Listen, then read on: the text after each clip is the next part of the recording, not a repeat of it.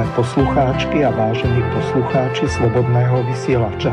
Vítame vás pri počúvaní relácie politické rozhovory doktora Pavla Nemca s moderátorom Slobodného vysielača magistrom Miroslavom Hazuchom. Spolu preberieme, rozanalizujeme a komentujeme tie najzaujímavejšie a najaktuálnejšie udalosti zo slovenskej, českej a zahraničnej politickej scény. Prajeme vám krásny a ničím nerušený útorkový podvečer na internetových vlnách Slobodného vysielača.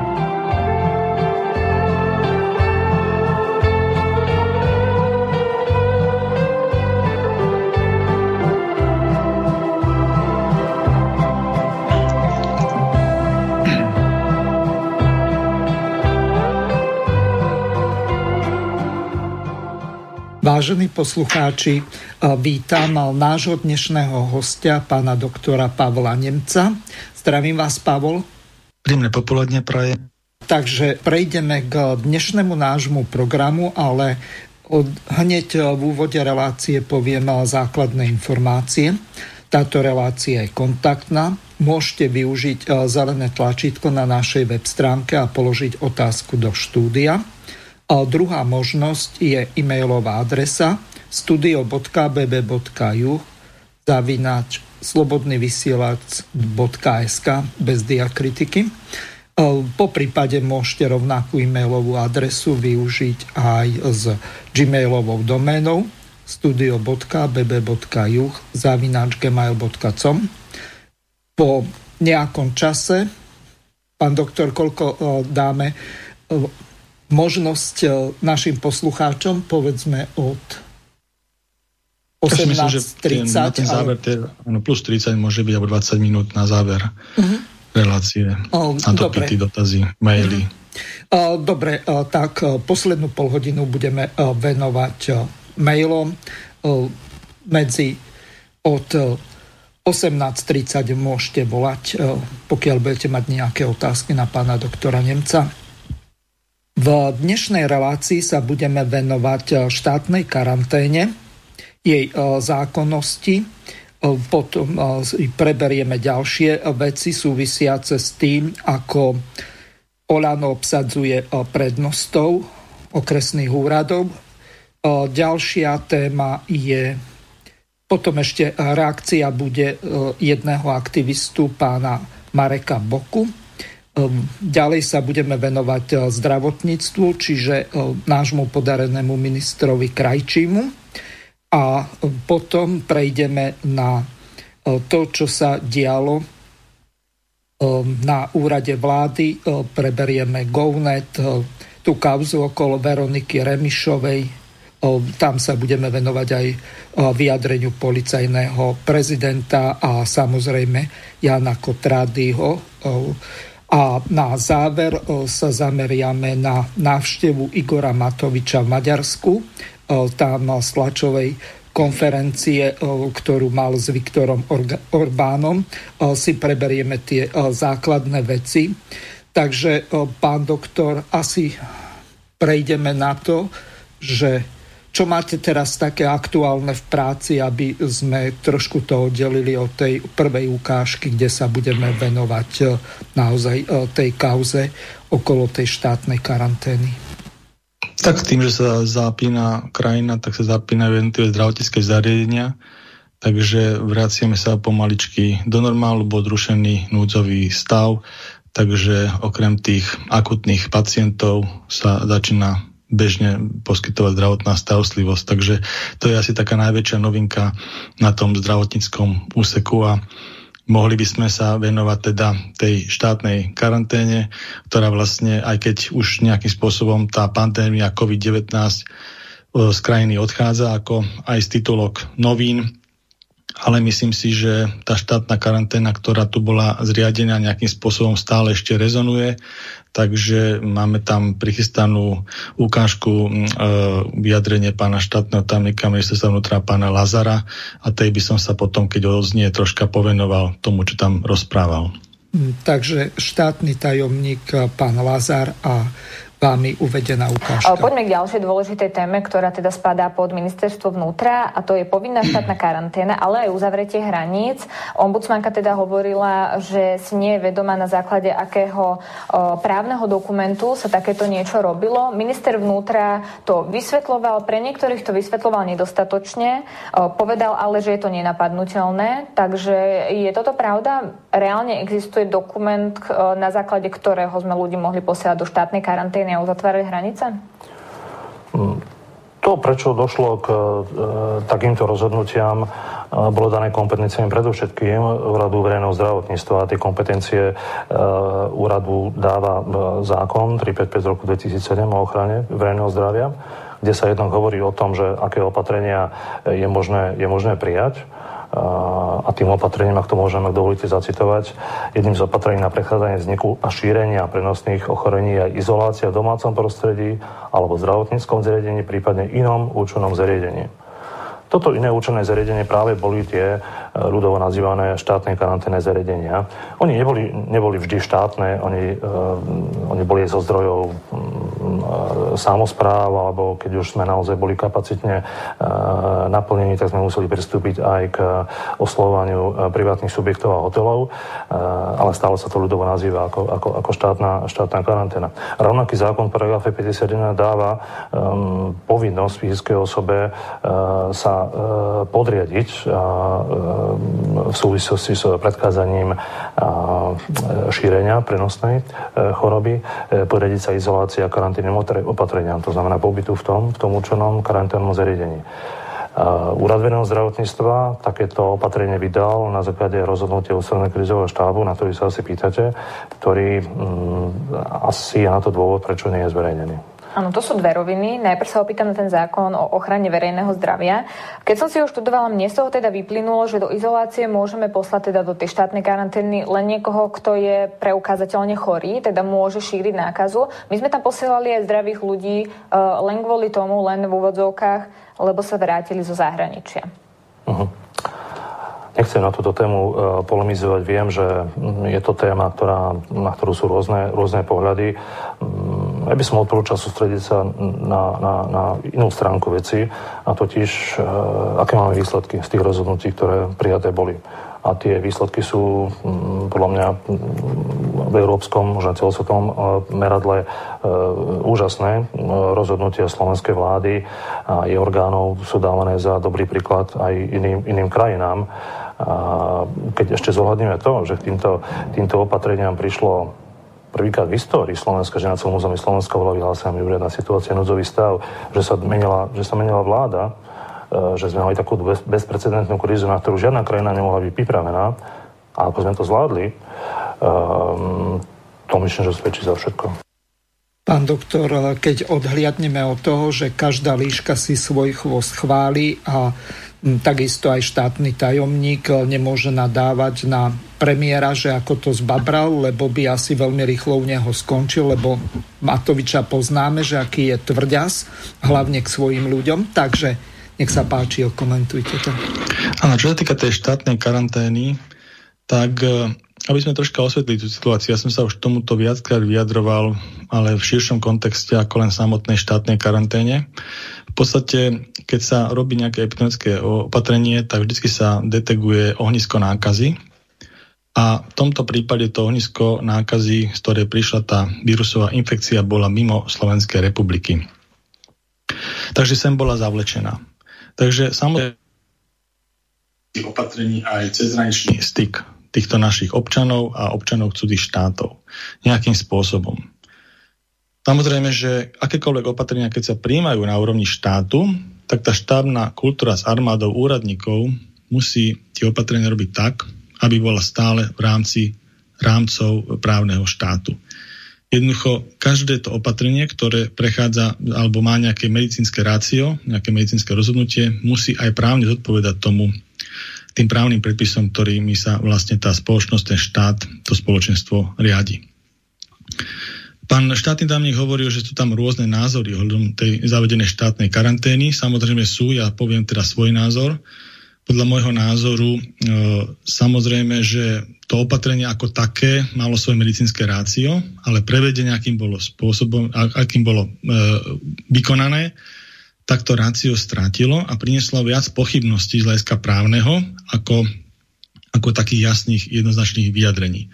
Samozrejme, jednoznačne rozhodnutie v tomto zmysle môže urobiť len súd. To znamená, ak by sa nejakí občania, ktorí tej karanténe skutočne boli, začali domáhať svojich práv súdnou cestou, tak až rozhodnutie toho súdu môže priniesť nejaké rezume aj z hľadiska dikcie tých zákonov, na ktorý v základe bolo postavené. To znamená aj ten úrad verejného zdravotníctva, ak sa nejakým spôsobom nie, nejakom svojom rozhodnutí o nejaký právny predpis opieral, tak súd rozhodne o tom, či to bolo validné opretie sa o ten zákon alebo nevalidné. Osobne si myslím, že ten zákon, ako, ktorý je prijatý, naozaj prináša, by som povedal, obmedzenie nejakým spôsobom tej osobnej slobody toho daného jedinca len vtedy, ak je naozaj infekčný. To znamená, ak je diagnostikovane infekčný. To znamená, že je preukázateľne nejakou medicínskou metodikou dokázané, že je nositeľ nejakého vírusového, bakteriálneho, parazitárneho, nejakého iného ochorenia, ktoré sa prenáša cestou e, voľného kontaktu alebo kontaktu s ostatnými osobami. Takýto človek naozaj môže byť v zmysle tohto opatrenia e, do tejto karantény, do toho karanténneho miesta, buď teda zdravotníckého zariadenia, alebo nejakého iného zariadenia na nejaký ten čas počas trvania tej samotnej karantény alebo tej samotnej liečby v tej karanténe môže byť e, e, daný. Ale čo sa týka tých zdravých jedincov, ktorí ešte ani neboli testovaní alebo ich test bol negatívny, tam je to naozaj veľmi, veľmi sporné. Osobne si myslím, že takýto, takýto právny nárok tam na tú karanténu nie je zo zákona. Ale vravím, že o tom môže rozhodnúť len ten súd. A takisto si myslím, že nie je možné rozdeľovať občanov Slovenskej republiky na nejakých pendlerov a nependlerov, pendlerov a nependlerov, ktorí tam bolo na začiatku e, rozprávané zasa v inom kontexte. To znamená, tí, tí čo žijú do nejakých 30 kilometrov, alebo tí, čo žijú niekde inde. Proste na základe tohto my nemáme zákonné rozdelenie našich občanov. Takže ani takéto opatrenia, že pendleri mohli chodiť bez nejakých tých e, štátnych karantén a nependleri, alebo tí všetci ostatní občania nemohli chodiť, to takisto myslím, že pred zákonom ani pred tým súdom neobstojí v končnom dôsledku. Pán Nemec, ja sa vás pýtam na jednu dôležitú vec. Vy toto považujete za diskrimináciu, ak sa takto segregujú ľudia na tých pendlerov a na tých ostatných, alebo eh, je to v prípade, eh, keď je tzv. výnimočný stav, alebo akokoľvek to nazveme, blackout, alebo knockout, alebo akokoľvek. Ehm, neviem, Matovič to nazval blackout, ale to je skôr, keď eh, vypadne elektrina na dlhšiu dobu. Ale z vášho hľadiska bolo porušené E, právo tých ľudí na základe povedzme antidiskriminačného zákona, aj keď e, dosť pochybujem, že by ktorýkoľvek z tých paragrafov sa niečomu takémuto venoval. Myslím si, že to znenie zákona, ako je uvedené e, v tom, tom úrade pre verejnosť zdravotníctva, ktorý sa riadi tým zákonom, tak takúto dikciu nedáva na to, aby sme mohli vylúčiť alebo teda nejakým spôsobom obmedziť tú osobnú slobodu ľudí, ľuďom, ktorí nie sú infikovaní, preukázateľne infikovaní.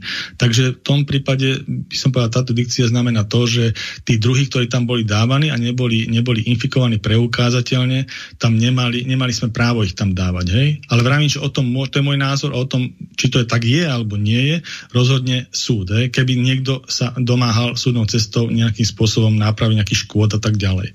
Ale my, to som sa povedať, že vlastne hľadiska toho rozhodujúceho procesu samozrejme tlačili čas a tak ďalej, ale myslím si, že ministerstvo zdravotníctva má dostatok, aj, aj úrad vlády, dostatok odborníkov, vrátane právneho oddelenia, legislatívne a tak ďalej. Aby teda, keď vychádzali nejaké rozhodnutia z nejakého krízového ústredného štádu, ktorého validita je tiež pochybniteľná, lebo vlastne čoho bol kreovaný, hej, kým bol kreovaný, sú nejaké záznamy, údajne ani záznamy z tých ústredných krízov, rokovania ústredného krízového štábu nie, čo by som povedal ťažký fail, hej, z hľadiska e, nejakých spôsobom tej štábnej kultúry. A na základe týchto uznesení toho krizového štábu, ktorý nevieme, ako má validitu a nevieme ani vlastne, aký má zápis, lebo tam nebol nejakým spôsobom vyhotovovaný, tak bolo robené nejaké rozhodnutie úradu na verejnosť zdravotníctva.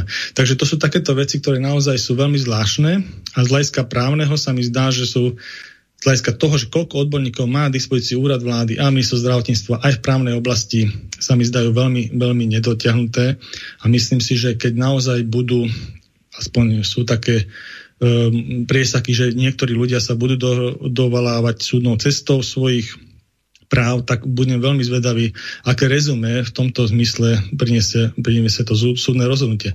Lebo v konečnom dôsledku za všetky opatrenia, ktoré príjma aj ten uh, úrad verejného zdravotníctva, tej persone hlavného hygienika Slovenskej republiky, tak e, mnohé tie ingerencie preberá na seba vláda a takisto tým pádom aj premiér, hej, ako e, má rozhodujúcu právomoc. To znamená, že keď sú takéto zásadné veci ohľadom tohto, tak to nemá na sebe nejaký ústredný krížový štáb. To sú len poradné zbory všetko. Takže naozaj tieto veci má na starosti premiér. Takisto, jak e, tie ekonomické a tak ďalej, za to kompetenčne rozhoduje vláda. Takisto aj všetky rozhodnutia, ktoré boli príjmané na úrovni organizácie medicínskej tejto veci, tie karanténne opatrenia, neviem, to cestovanie, to všetko, to naozaj príde zodpovednosť za to vláda. Takže, ale tie, tie samotné dokumenty, myslím, že ani neboli sprístupnené mnohé, lebo sa do, dožadovali niektorí novinári a tak ďalej.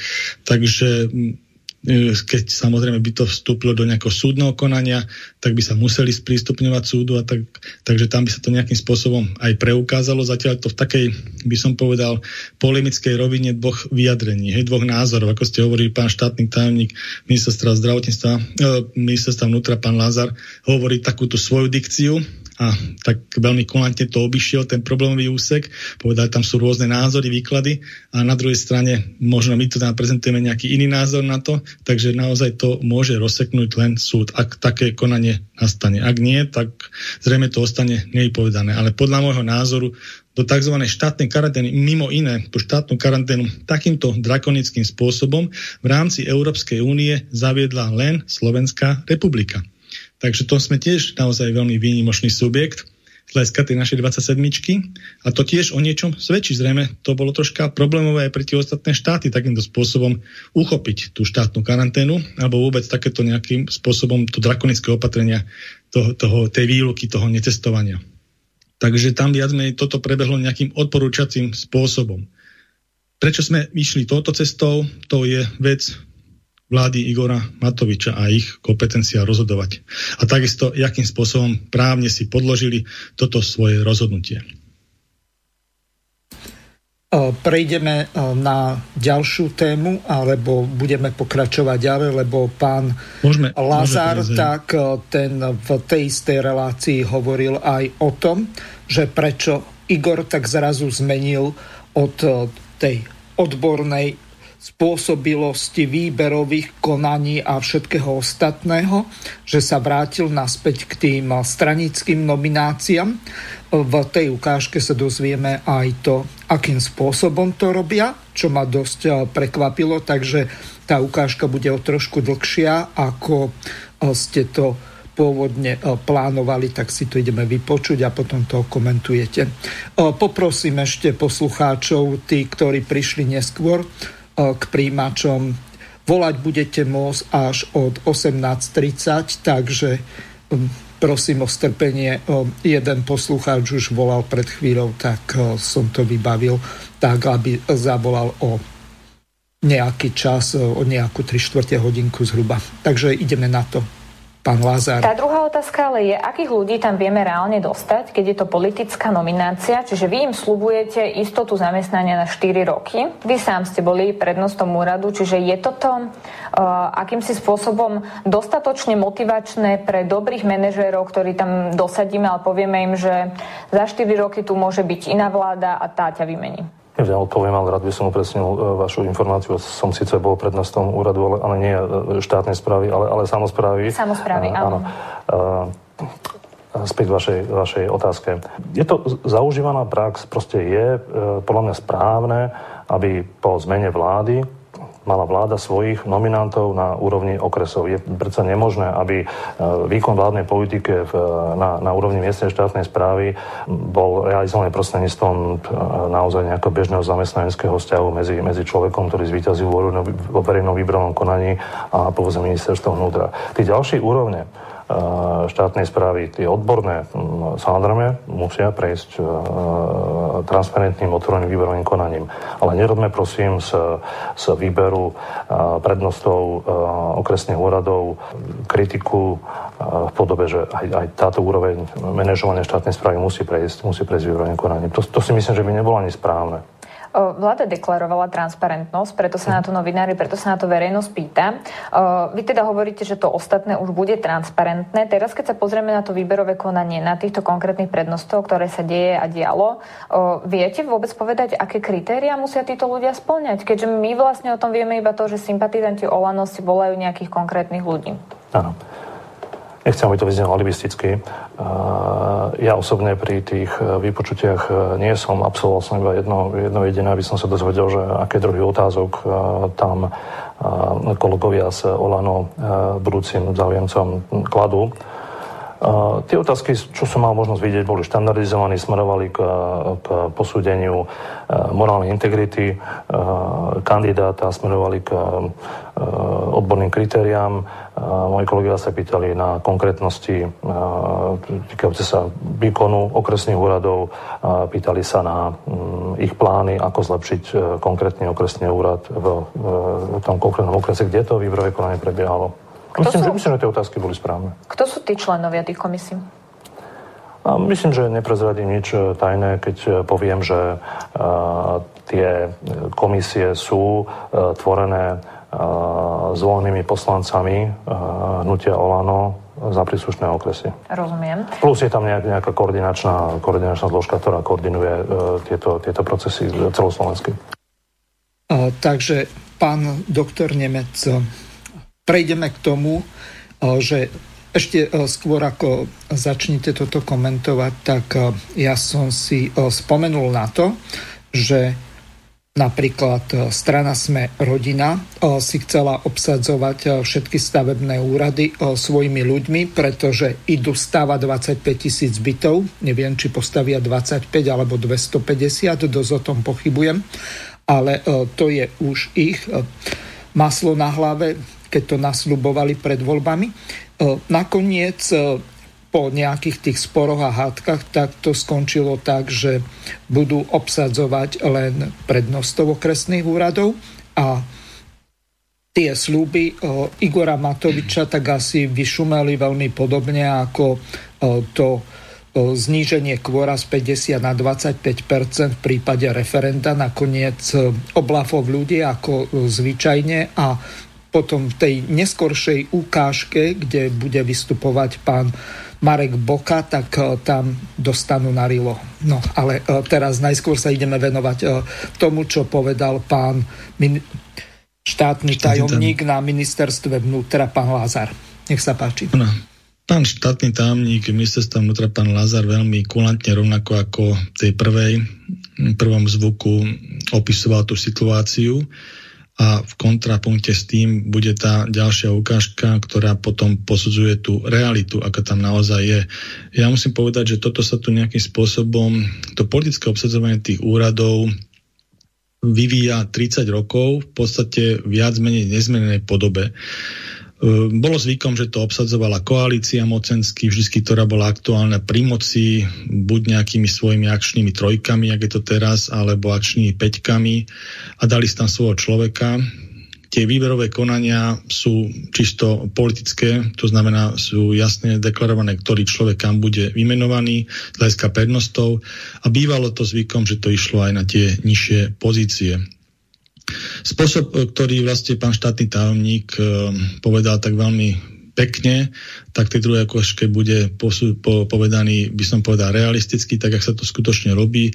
Ja len môžem povedať, že z hľadiska nejakého prínosu tejto novej koalície do politickej kultúry Slovenskej republiky tým, ako sa snaží týchto prednostov obsadiť, nedochádza. Je to v podstate to isté. Nikam sme sa nepohli. Politicky, ani nominačne, ani spoločensky. Proste je to vyslovene nahulváta obsadzovaná funkcia formálnym výberovým konaním a keď sa takto obsadzuje prednosta, jeden zo 72 prednostov, tak je vysoká miera pochybnosti, že tie ostatné nižšie funkcie, ako napríklad aj ten šéf toho stavebného úradu alebo tých ďalších oddelení, ktoré jednotlivý ten okresný úrad má pod sebe kompetencií, tak budú, aj keď formálne by som povedal, obstará, bude výberové konanie tam robené, ale budú asi veľmi podobným spôsobom prebiehať. Keď už sú veľké problémy na tých čelných funkciách u tých prednostov, ako bude hovoriť ďalšia, ďalšia ukážka. Takže myslím si, že tie výberové výberové konania bez ohľadu na to, že by sme kritizovali súčasnú vládu alebo tie minulé, proste nezvládame. Nezvládame to. Nedávno prebehlo výberové konanie, ktoré sme, myslím, aj spomínali vo Všeobecnej zdravotnej poisťovni kde neboli, neboli zverené ani tie návrhy vlastne tých ľudí, ktorými súťažili medzi sebou, ani neboli známi dlho, je to možno natajnáša, že kto bol vlastne členom tej výberovej komisie. A zverejnilo sa len meno víťaza. A ešte by som povedal aj tie, tá súťaž samotná, to prihlásenie prebiehalo tuším cez Veľkú noc. Takže to iba hovorí o tom, že to není korektný postup. To už ako samo o sebe, už keď sú takéto základné indície, tak ani nemusíte rozoberať príliš donútra, aby ste vedeli, že to nebolo v poriadku. A myslím si, že takéto nominácie sa dejú aj v súčasnosti, že sa niekam niekto vymenuje na pol roka, ako bez nejakého výberového konania a potom sa urobí po pol roku to výberové konanie. To znamená, ten váš nominant, ktorého si tam vy nominovali bez toho výberového konania na pol roka, získava konkurenčnú výhodu voči tým ostatným ľuďom, ktorí sa možno chcú uchádzať do toho, o ten úrad alebo o nejakú pozíciu alebo nejaký štátny podnik alebo to je jedno niečo v tom štáte robiť, kde sa robí to výberové konanie a ten, ktorý tam už je pol roka, tak má ďaleko väčší prehľad do tej organizácii, ďaleko väčší prístup k tým informáciám a zrejme urobí ďaleko lepší projekt a zrejme je aj teda konkurenčnej výhode pred tými ostatnými, ktorí v podstate mu ako keby robili len krovie. A nie je tiež tajomstvom, že samozrejme to sa nedie len teraz, to sa tu deje Pravím, že 30 rokov, takže tu išlo o to, ako sa nastaví tá štorná kultúra, veď o tom boli aj tieto voľby, keď chceme urobiť e, nejakým spôsobom lepší život tej krajine, spravodlivejší, že viac nás to, by som povedal, štát, vládu práva nastúpiť a tak ďalej. Všetky tieto, by som povedal, také heslá, čo boli používané, tak toto je ich priama, priama vec. To znamená, to, to z toho vyplýva z tých hestiel. Toto je to rozmene nadrobné, čo s tým štátom chceme spraviť. A keď sa to deje takýmto istým spôsobom, tak vlastne máte z toho tak zlý pocit hneď na začiatku, a to je jedno, či je 100 dní alebo nie 100 dní vlády. Proste je z toho strašne zlý pocit, je z toho strašne zlá energia a myslím si, že títo ľudia voliči a vôbec ľudia, ktorí žijú v tomto štáte, by si zaslúžili naozaj po tých 30 rokoch sa niekam posunúť. Hej. Došla nová generácia, nová volebná sila, noví ľudia a tak ďalej, zásadná zmena, ale stále pokračujeme v takýchto istých korytkách. Takže toto je môj názor k tomuto. Pán uh, doktor Nemec, máme tu od poslucháča Juraja prvú otázku, ktorý sa pýta. Vieme, že máme 79 okresov, tak prečo sa obsadzuje 72 prednostov? To tých 7 okresov nie je obsadených, alebo nemajú okresné úrady, alebo ako je to vlastne? Tomuto vám neviem povedať, to naozaj je taká informácia nová. Mne ide skôr o to modus operandi, ako sa teraz používa. To znamená, že keď sa neobsadzujú, zrejme tam nejaký dôvod je, ale skôr my sa zaberáme v tejto diskusii na to, akým spôsobom sa to obsadzuje. Hej? Uh-huh. Takže mali by sa podľa môjho názoru, keď sa to nejakým spôsobom mení, mali by sa, keď ich je 79, mali by sa všetky prejsť tým výberovým konaním, ako Ausgrechte. Hej? Všetci by sa mali pre, pre, nejakým spôsobom v jednom časovom úseku proste e, prejsť tým výberovým konaním a dať tých najlepších najlepších. To je môj názor. Ale mm-hmm. prečo tam sa dá len 72, to je otázka, na ktorú neviem teraz odpovedať. No, ja mám ešte jednu otázku na vás a tá vyplýva z tej ukážky zvukovej. Tam sa ten štátny tajomník Lazar vyjadril, že oni ich vyberajú na základe, parafrázujem, nepamätám si to presne, na základe morál, morálnych kritérií to by som chcel vidieť, kde sú tie morálne kritéria a aké sú tie morálne kritéria a tak ďalej.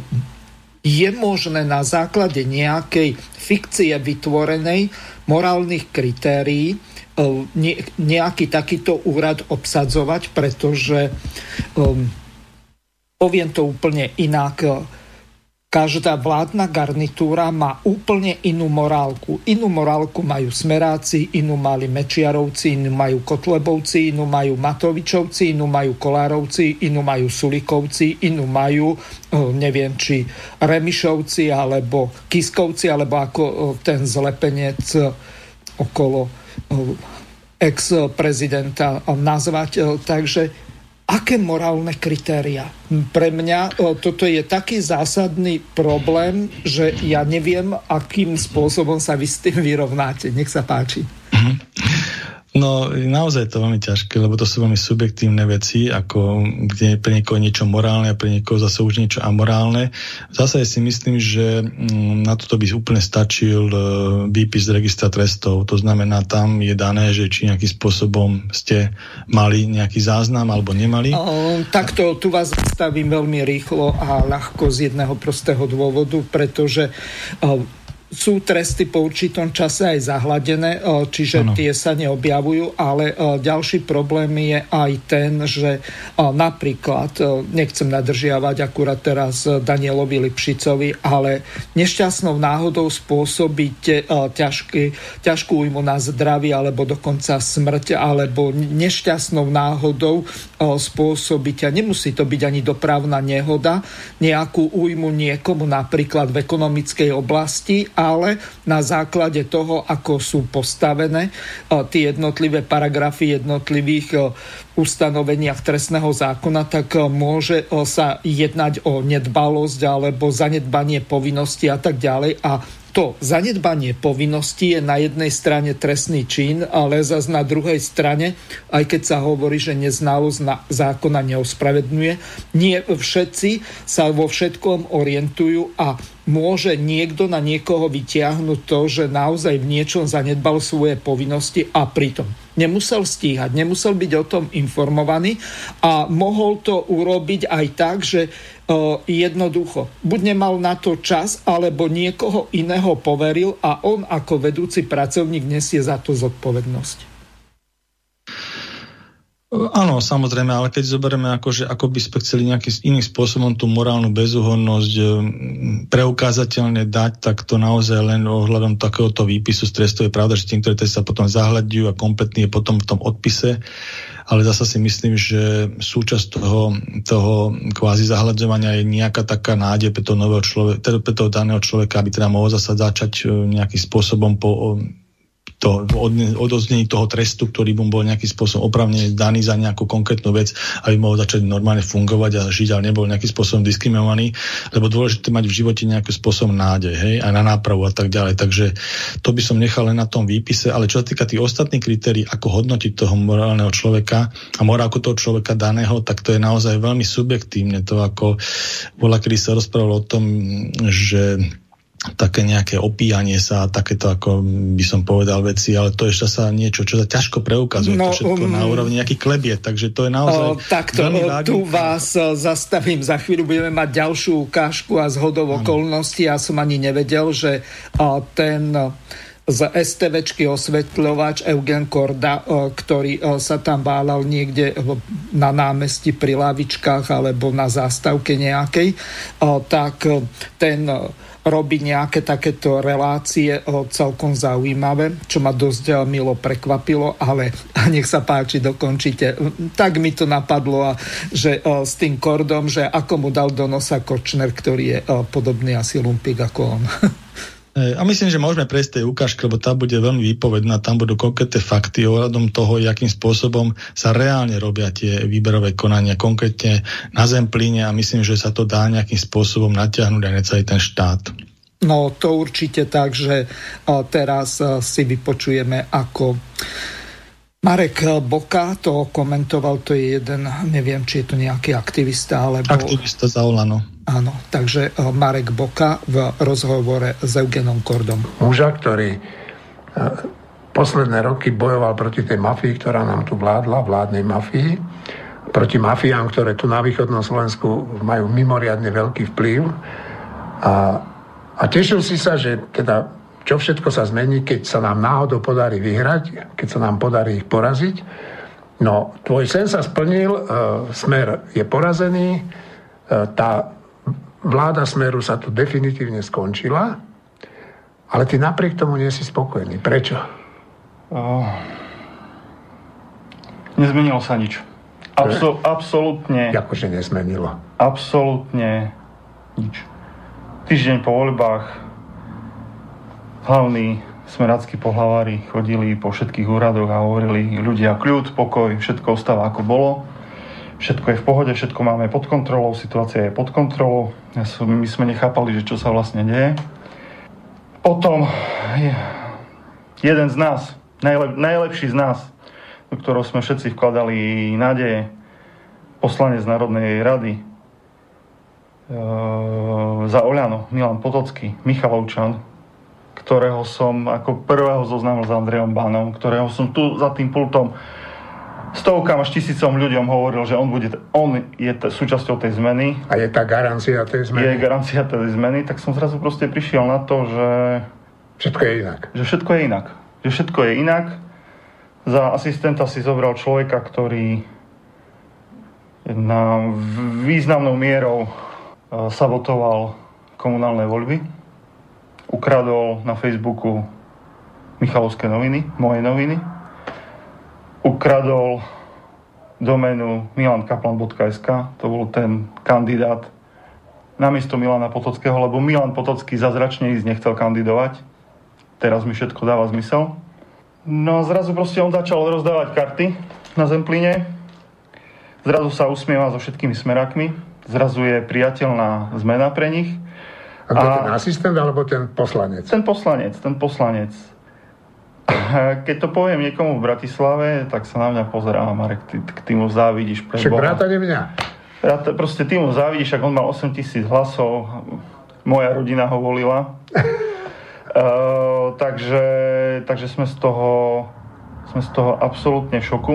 Dobre. Za, za prednost tu navrhol človeka, ktorý ktorý je možno, že akože sympatický človek a vedel by som s ním ísť na pivo, ale nemá absolútne autoritu a ne, jednoducho neurobi. Neurobi v tých štátnych funkciách, v štátnom aparáte? aparáte neurobi poriadok.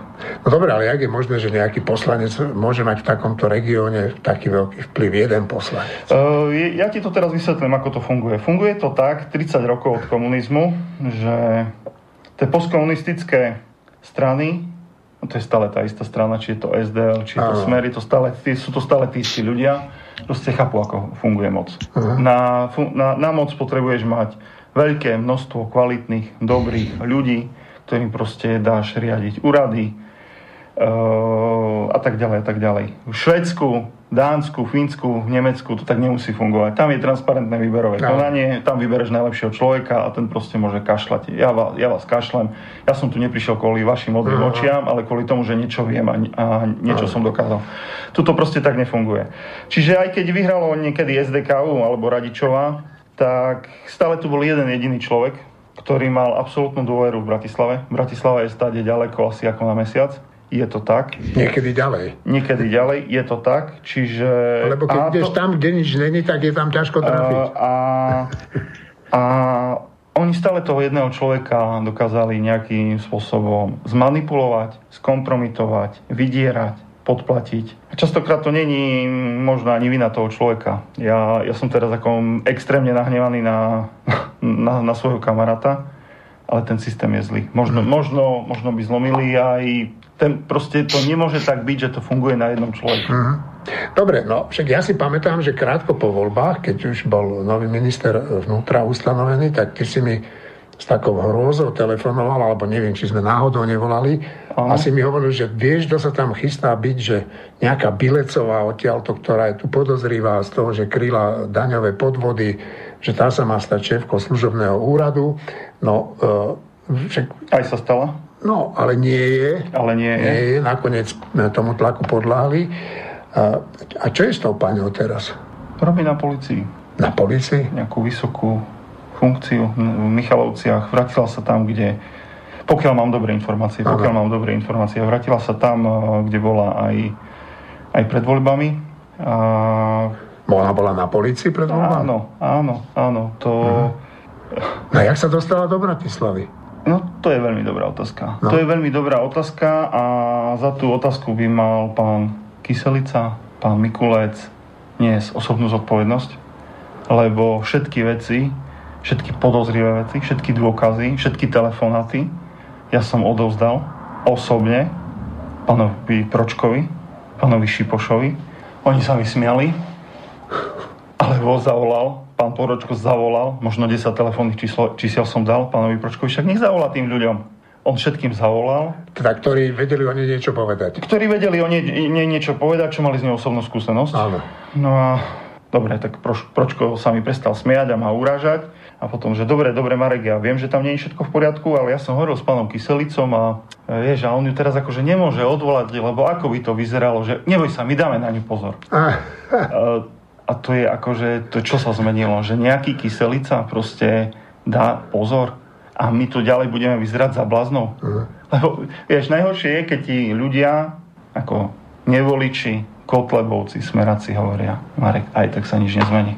A podľa teba sa ani... A zase musím dať za pravdu. Zase im proste musím dať za pravdu, proste ak hovorili, že dobre, dobre to chlapci robíte, ale teraz ujdite teraz, teraz prídu profesionáli a tí zobchodujú všetko. No dobré, a čo táto pani na tej policii má na starosti, nevieš? Uh, vieš čo, uh, ja, ja nechcem byť vyšetrovateľ ani sudca. Áno. Ani, ani mi to neprináleží. Ja len som proste od, odozdal informácie najvyšším ľuďom na ministerstve vnútra, ktorí na základe týchto informácií mali ju okamžite, podľa môjho názoru, odvolať. Nie až na, za následok verejného tlaku, až za následok toho, že som našiel jedného človeka z 20, 30, ktorý si tu sadol a povedal Áno, to verejne sme, to, to, čo povedal. To sme vysielali. To proste to bol Milan Kaplan a výsledkom toho je, že no tak Kaplan je frustrovaný niečo úžasné. Ja som ano. si to prehral pre istotu dvakrát, keď som pripravoval túto ukážku a to mi padala úprimne povedané sánka. A najmä keď sa pozriem na to, že tu už eh, novinári lustrujú, kto môže a kto nemôže byť a robia sa ad hoc relácie na diskreditáciu niekoho a tak ďalej. Čiže uh, uh, spomenul som si na jeden článok pre denník N, najrelevantnejšie médium, aj keď to Monika Tódová uh, nepísala.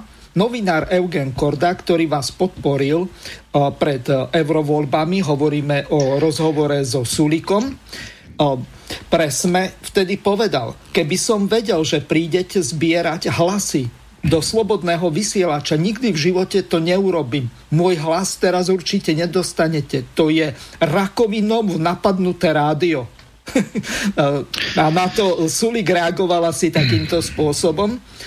Myslím, že je to konkrétne vyhlásenie pána Kordu, ktoré je trochu emotívne. Hneď potom som sa s ním spojil, povedal som mu, že ma to veľmi mrzí, čiže Korda je mienkotvorná osoba, keď už sa to tak na to dívame. Po voľbách som bol v slobodnom vysielači znovu, tak to už asi poriadne naštval vtedy toho Kordu. A povedal som mu dopredu, že tam pôjdem. Napriek tomu mám s Kordom veľmi dobrý ľudský vzťah a mrzí ma, že sa v takejto veci nezhodujeme a potom otázka znela, prečo chodíte do slobodného vysielača? Lebo to počúva 50 až 100 tisíc ľudí. Váhu tomu nedávam ja, ale oni. Všetci sa môžeme tváriť, že slobodný vysielač neexistuje, ale potom sa nečudujme, že títo ľudia budú voliť Kotlebu. Podľa mňa je to volický potenciál a nemôžeme povedať, že sú to všetci blázni. Toľko povedal pred e, viac ako 5 rokmi v januári 2015 Richard Sulik pre denník N. Takže nech sa páči, e, trošku som odbočil, ale keď už korda, tak e, sa mu venujme. Áno, ja by som Okrajovo sa podotýkam. Áno, Dôležitý áno. je ten Marek. No ja by som sa vedoval tomu Marekovi a vecnej stránke, lebo ja alebo nepristupujem k ľuďom e, z hľadiska nejakej predpojatosti. Mňa naozaj zaujíma systém fungovania štátu a štát ako taký. A snažím sa, ako aj svojim verejným pôsobením, príjmeť čo najviac, aby bolo kritické myslenia medzi týmito ľuďmi, aj tí, ktorí vyhrali voľby a ktorí nejakým spôsobom sformovali tú exekutívu, aj medzi tými, ktorí prídu hej, do budúcna. Lebo to, čo už bolo, to sa nedá nejakým spôsobom vysporiadať. Z toho sa treba len poučiť. A mne je veľmi sympatický človek ako, ako Marek Boka, hej, ako svojim prejavom a myslím si, že takíto sú v každej tej strane. Proste ľudia, je to z neho aj cítiť, že to je vlastne človek, ktorý ide vo veci. Ja si myslím, že naozaj to, čo on rozprával, to aj tak i reálne tam môže byť, aj to tak funguje. A myslím si, že tie poznatky, ktoré mám, tak to nie je zo, zo strany Olana, hej, ale to sú aj tie prechádzajúce pôsobenia v rámci tej štátnej správy, že takýmto spôsobom tu naozaj tá republika funguje. Že, že, a, ta, a tie voľby, ktoré prišli v tomto marci, z hľadiska technológie moci, uplatňovať technológie moci aj v tých regiónoch, proste nedochádza k zmene. A tieto voľby boli aj o tej zmene. Hej? A pán um, Matovič vlastne, ktorý bol lajmotív toho celého, proste bol nejaký boj proti korupcii a transparentnosti v tej štátnej správe a tak ďalej, zavedenie právneho štátu, tak by si mal na to dávať pozor, proste, aby sa takýmto spôsobom neopakovali tie staré chyby, aby sme sa naozaj ako štát z hľadiska jeho správy niekam efektívne posunuli. A nie tu na opakovali tie stále isté chyby, len sa vymenia naši ľudia za iných našich ľudí a pristupujeme k, k tej uchopeniu tej exekutíve toho štátu ako ku nejakej koristi, hej, ktorú sme dostali a teraz my tu nám budeme bačovať 4 roky a, a proste do tých volieb. Hej. Takže toto je veľmi veľký problém. Ja len dosadím to, čo vlastne hovorí kolantne tak pán štátny tajomník v tom prvom vstupe, že vlastne e, ako keby budú mať nejaké tie, tých ľudí, ktorí to nejakým spôsobom budú vyberať toho prednostu v tom danom to a organizovať si z hľadiska toho ich stranického nejaké to e, vypočutie a tak, tak vlastne aj tam, tej ukážke to si neodznelo, ale tam má dlhšiu, dlhšiu minutáž, tak tam vlastne potom ešte pán Boka rozprával o tom, že vlastne v tom exemplinskom regióne to bol práve pán poslanec Potocký, poslanec Národnej rady, ktorý vlastne bol taký ten hlavný koordinátor toho celého a potom pani Kyselicová, to je pani manželka súčasného štátneho tajomníka, druhého štátneho tajomníka na ministerstve vnútra. Takže ako títo nejaký spotá koordinuje všetky tieto obsadzovania prednostov za Olano v rámci Slovenskej republiky. Takže on tam toto ďalej potom spomínal. Čiže je to proste čisto politická vec, to obsadzovanie tých funkcií. A samozrejme, že on to hovorí cez tú svoju optiku, že ľudí, ktorí navrhovali to niečo pre to Olano robili a tak ďalej. Aj z hľadiska tých myšlienok, ktoré to Olano, ten program, ktorý prinášal v tom regióne presadzovali, tak vlastne boli nejakým spôsobom škaredo obídení, pretože napríklad e, dávali informácie voči tej pani, ktorá išla z tohto regiónu na to ministerstvo vnútra, myslím, že to bolo aj publikované a vlastne oni sa im potom pomstili takým spôsobom, že ten pán Kyselica, ten štátny tajom, ktorý tam vlastne tú pani E, zamestnal na tom, na tom ministerstve vnútra z tohto regiónu a potom bol pod tým verejným tlakom a publikovaných informácií nútený ju nejakým spôsobom preradiť, ako tam spomínal v tej ukážke, tak potom sa mu tá pani manželka, pani Kyselicová, že pomstila takým spôsobom, že tam toho človeka, ktorý vlastne bol taký, taký druhý nadšenec z toho Olano hej, v tom regióne, vlastne ani nepripustila do, do toho výberového konania, toto stranického výberového konania na obsadenia toho prednostu v tom danom okrese. Takže takýmto spôsobom to funguje. A teraz zoberte takto, že keď to funguje takýmto spôsobom na tom najvyššom poste toho, toho okresu, hej, toho prednostu, ktorý vlastne kreuje všetky tie ostatné odborné veci a mali mať odborný dohľad alebo aj, aj taký politický dohľad nad tými ostatnými organizovaním tých výberových konaní na tie odborné pozície, tak jaký on bude garant toho, že vlastne tie odborné pozície sa budú nejakým spôsobom e, robiť konšer, hej, ako organizovať, keď on sám bol takýmto spôsobom kreovaný a vyberaný. Hej. Takže toto sú pochybnosti, ktoré, ale nehovorím, že to je pochybnosti len súčasného politického establishmentu, ktorý tu vládne, ale to sú pochybnosti, ktoré fungujú proste systémovo v tejto krajine 30 rokov. 30 rokov to takýmto spôsobom funguje a nikam sa neposúvame. A druhá vec, myslím si, že pán uh, Olano, ako hnutie, ako také, je proste malá politická strana. Je to monarchisticky organizovaná politická strana, ktorá proste nemá širokú členskú základňu. To naozaj nefunguje v regiónoch a tak ďalej. To, to sa míňa účinku toho, proste, prečo ten systém politických strán bol v tejto krajine vytvorený, že vlastne to je právo ľudí sa účastniť, účastniť na spoločenskom živote nejakým spôsobom, nejakými témami, voliť a byť volený v rámci politickej strany. A potom samozrejme, keď tá strana funguje demokraticky, tak potom pripravuje nejaký program a program pre demokratické riadenie štát. To znamená, že tam sa tiež predpokladá nejaké koaličné moci a tak ďalej, hej, proste fungovanie. To není autokratické, my nie sme monarchia. A keď niekto má stranu politickú na úrovni monarchistického riadenia, autokratického, kde vlastne má nejaké maličké politbyro, štvorčené, teraz možno 45 členné a ostatní sú takí kvázi ale nájomníci, hej, proste, alebo poddaní, ktorí tam nejakým spôsobom nie sú členovia strany, sú vybraní na kandidátku, tak potom, ako to funguje v tom štáte, keď takáto strana dostane takú veľkú dôveru, ako dostala a stane sa nosnou stranou politického systému. 25% podpora proste nosná strana politického systému, stavala premiéra a tak ďalej.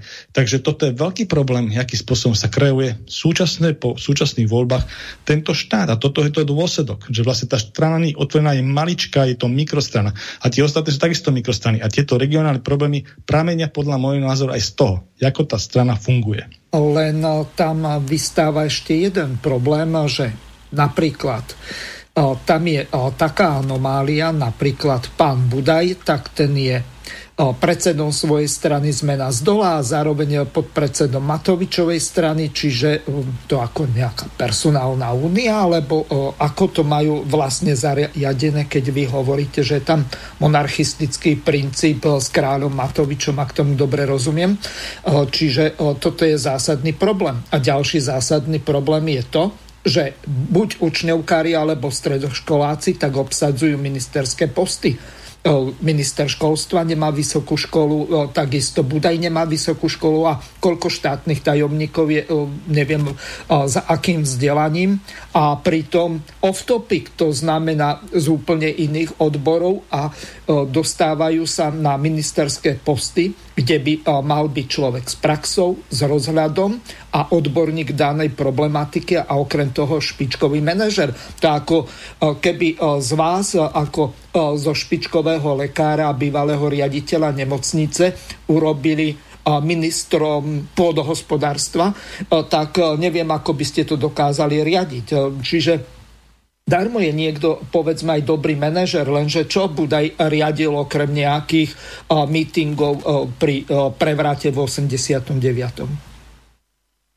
Súhlasím, že vlastne uh, tí ľudia, ktorí nejakým spôsobom boli nominovaní do tých politických funkcií, tak mali mať nejakým spôsobom ten profesný životopis, ktorý, ktorý k tomu opravňujú. Tie manažerské manažerské riadenia, riadenie schopnosti jednoznačne ani nejaký ten spoločenský prehľad aj v tej danej problematike. A keď je to podložené ešte nejakým tým vzdelaním, ktoré vlastne súvisí s tou činnosťou, kto bol nominovaný, tak to by naozaj tých, tých pozícií zase nie je tak veľa tých riadiacich, určite ministerov, není veľa, však tých máme nejakých 14 alebo koľko 15, tak tam naozaj by mal byť človek, ktorý je z toho školstva, aj má to vzdelanie. Keď tu máme takú armádu učiteľov, myslím, že ich tu je okolo 60 tisíc, takže to, to proste, v tomto sa zhodneme.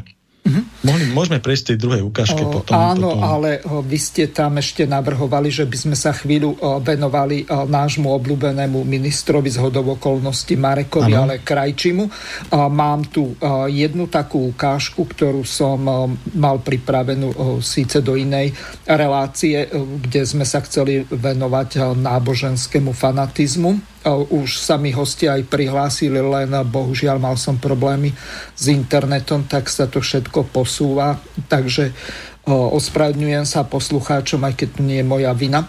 Takže Marek Krajči a jeho predvolebné sluby. Lekárom som sa stál najmä kvôli tomu, že som túžil pomáhať ľuďom a tomu som podriedil aj výber svojho povolania. Po skončení lekárskej fakulty som sa zamestnal v detskom kardiocentre a dodnes tu pomáham liečiť detské srdiečka. Zároveň som sa túžil aj prepájať ľudí pre zmysluplné dobré veci a preto som založil najväčšiu dobrovoľníckú platformu v Bratislave, ktorá pomáha núdznym ľuďom, najmä ľuďom bez domova. No a možno s týmito nádejami alebo týmto odhodlaním som išiel aj do politiky. Prijal som ponuku kandidovať na kandidátke hnutia obyčajných ľudí a nezávislé osobnosti. A vďaka vašim krúžkom som sa stal poslancom a už viac ako 3 roky riešim problémy zdravotníctva, som tieňovým ministrom hnutia. Myslím si, že najväčším problémom momentálne teraz pre pacientov je dostať sa včas k lekárovi. A na jednej strane je to ponižujúce čakať o 3 ráno pred poliklinikami, aby sme si mohli uchvatnúť časenku a, a dostať sa na rad a ani to nie je isté, že sa dostaneme. Na druhej strane,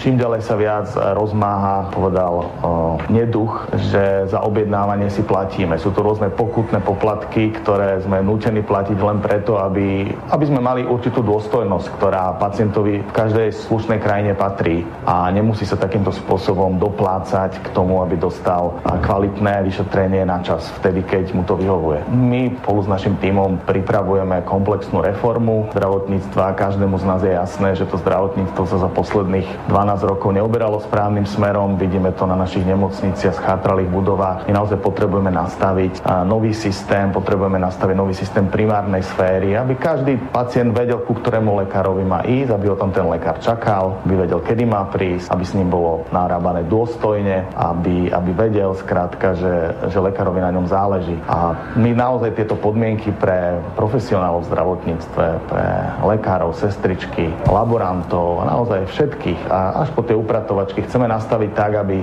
títo ľudia radi slúžili, aby naozaj tá služba bola dominantou a našej motivácii pomáhať ľuďom.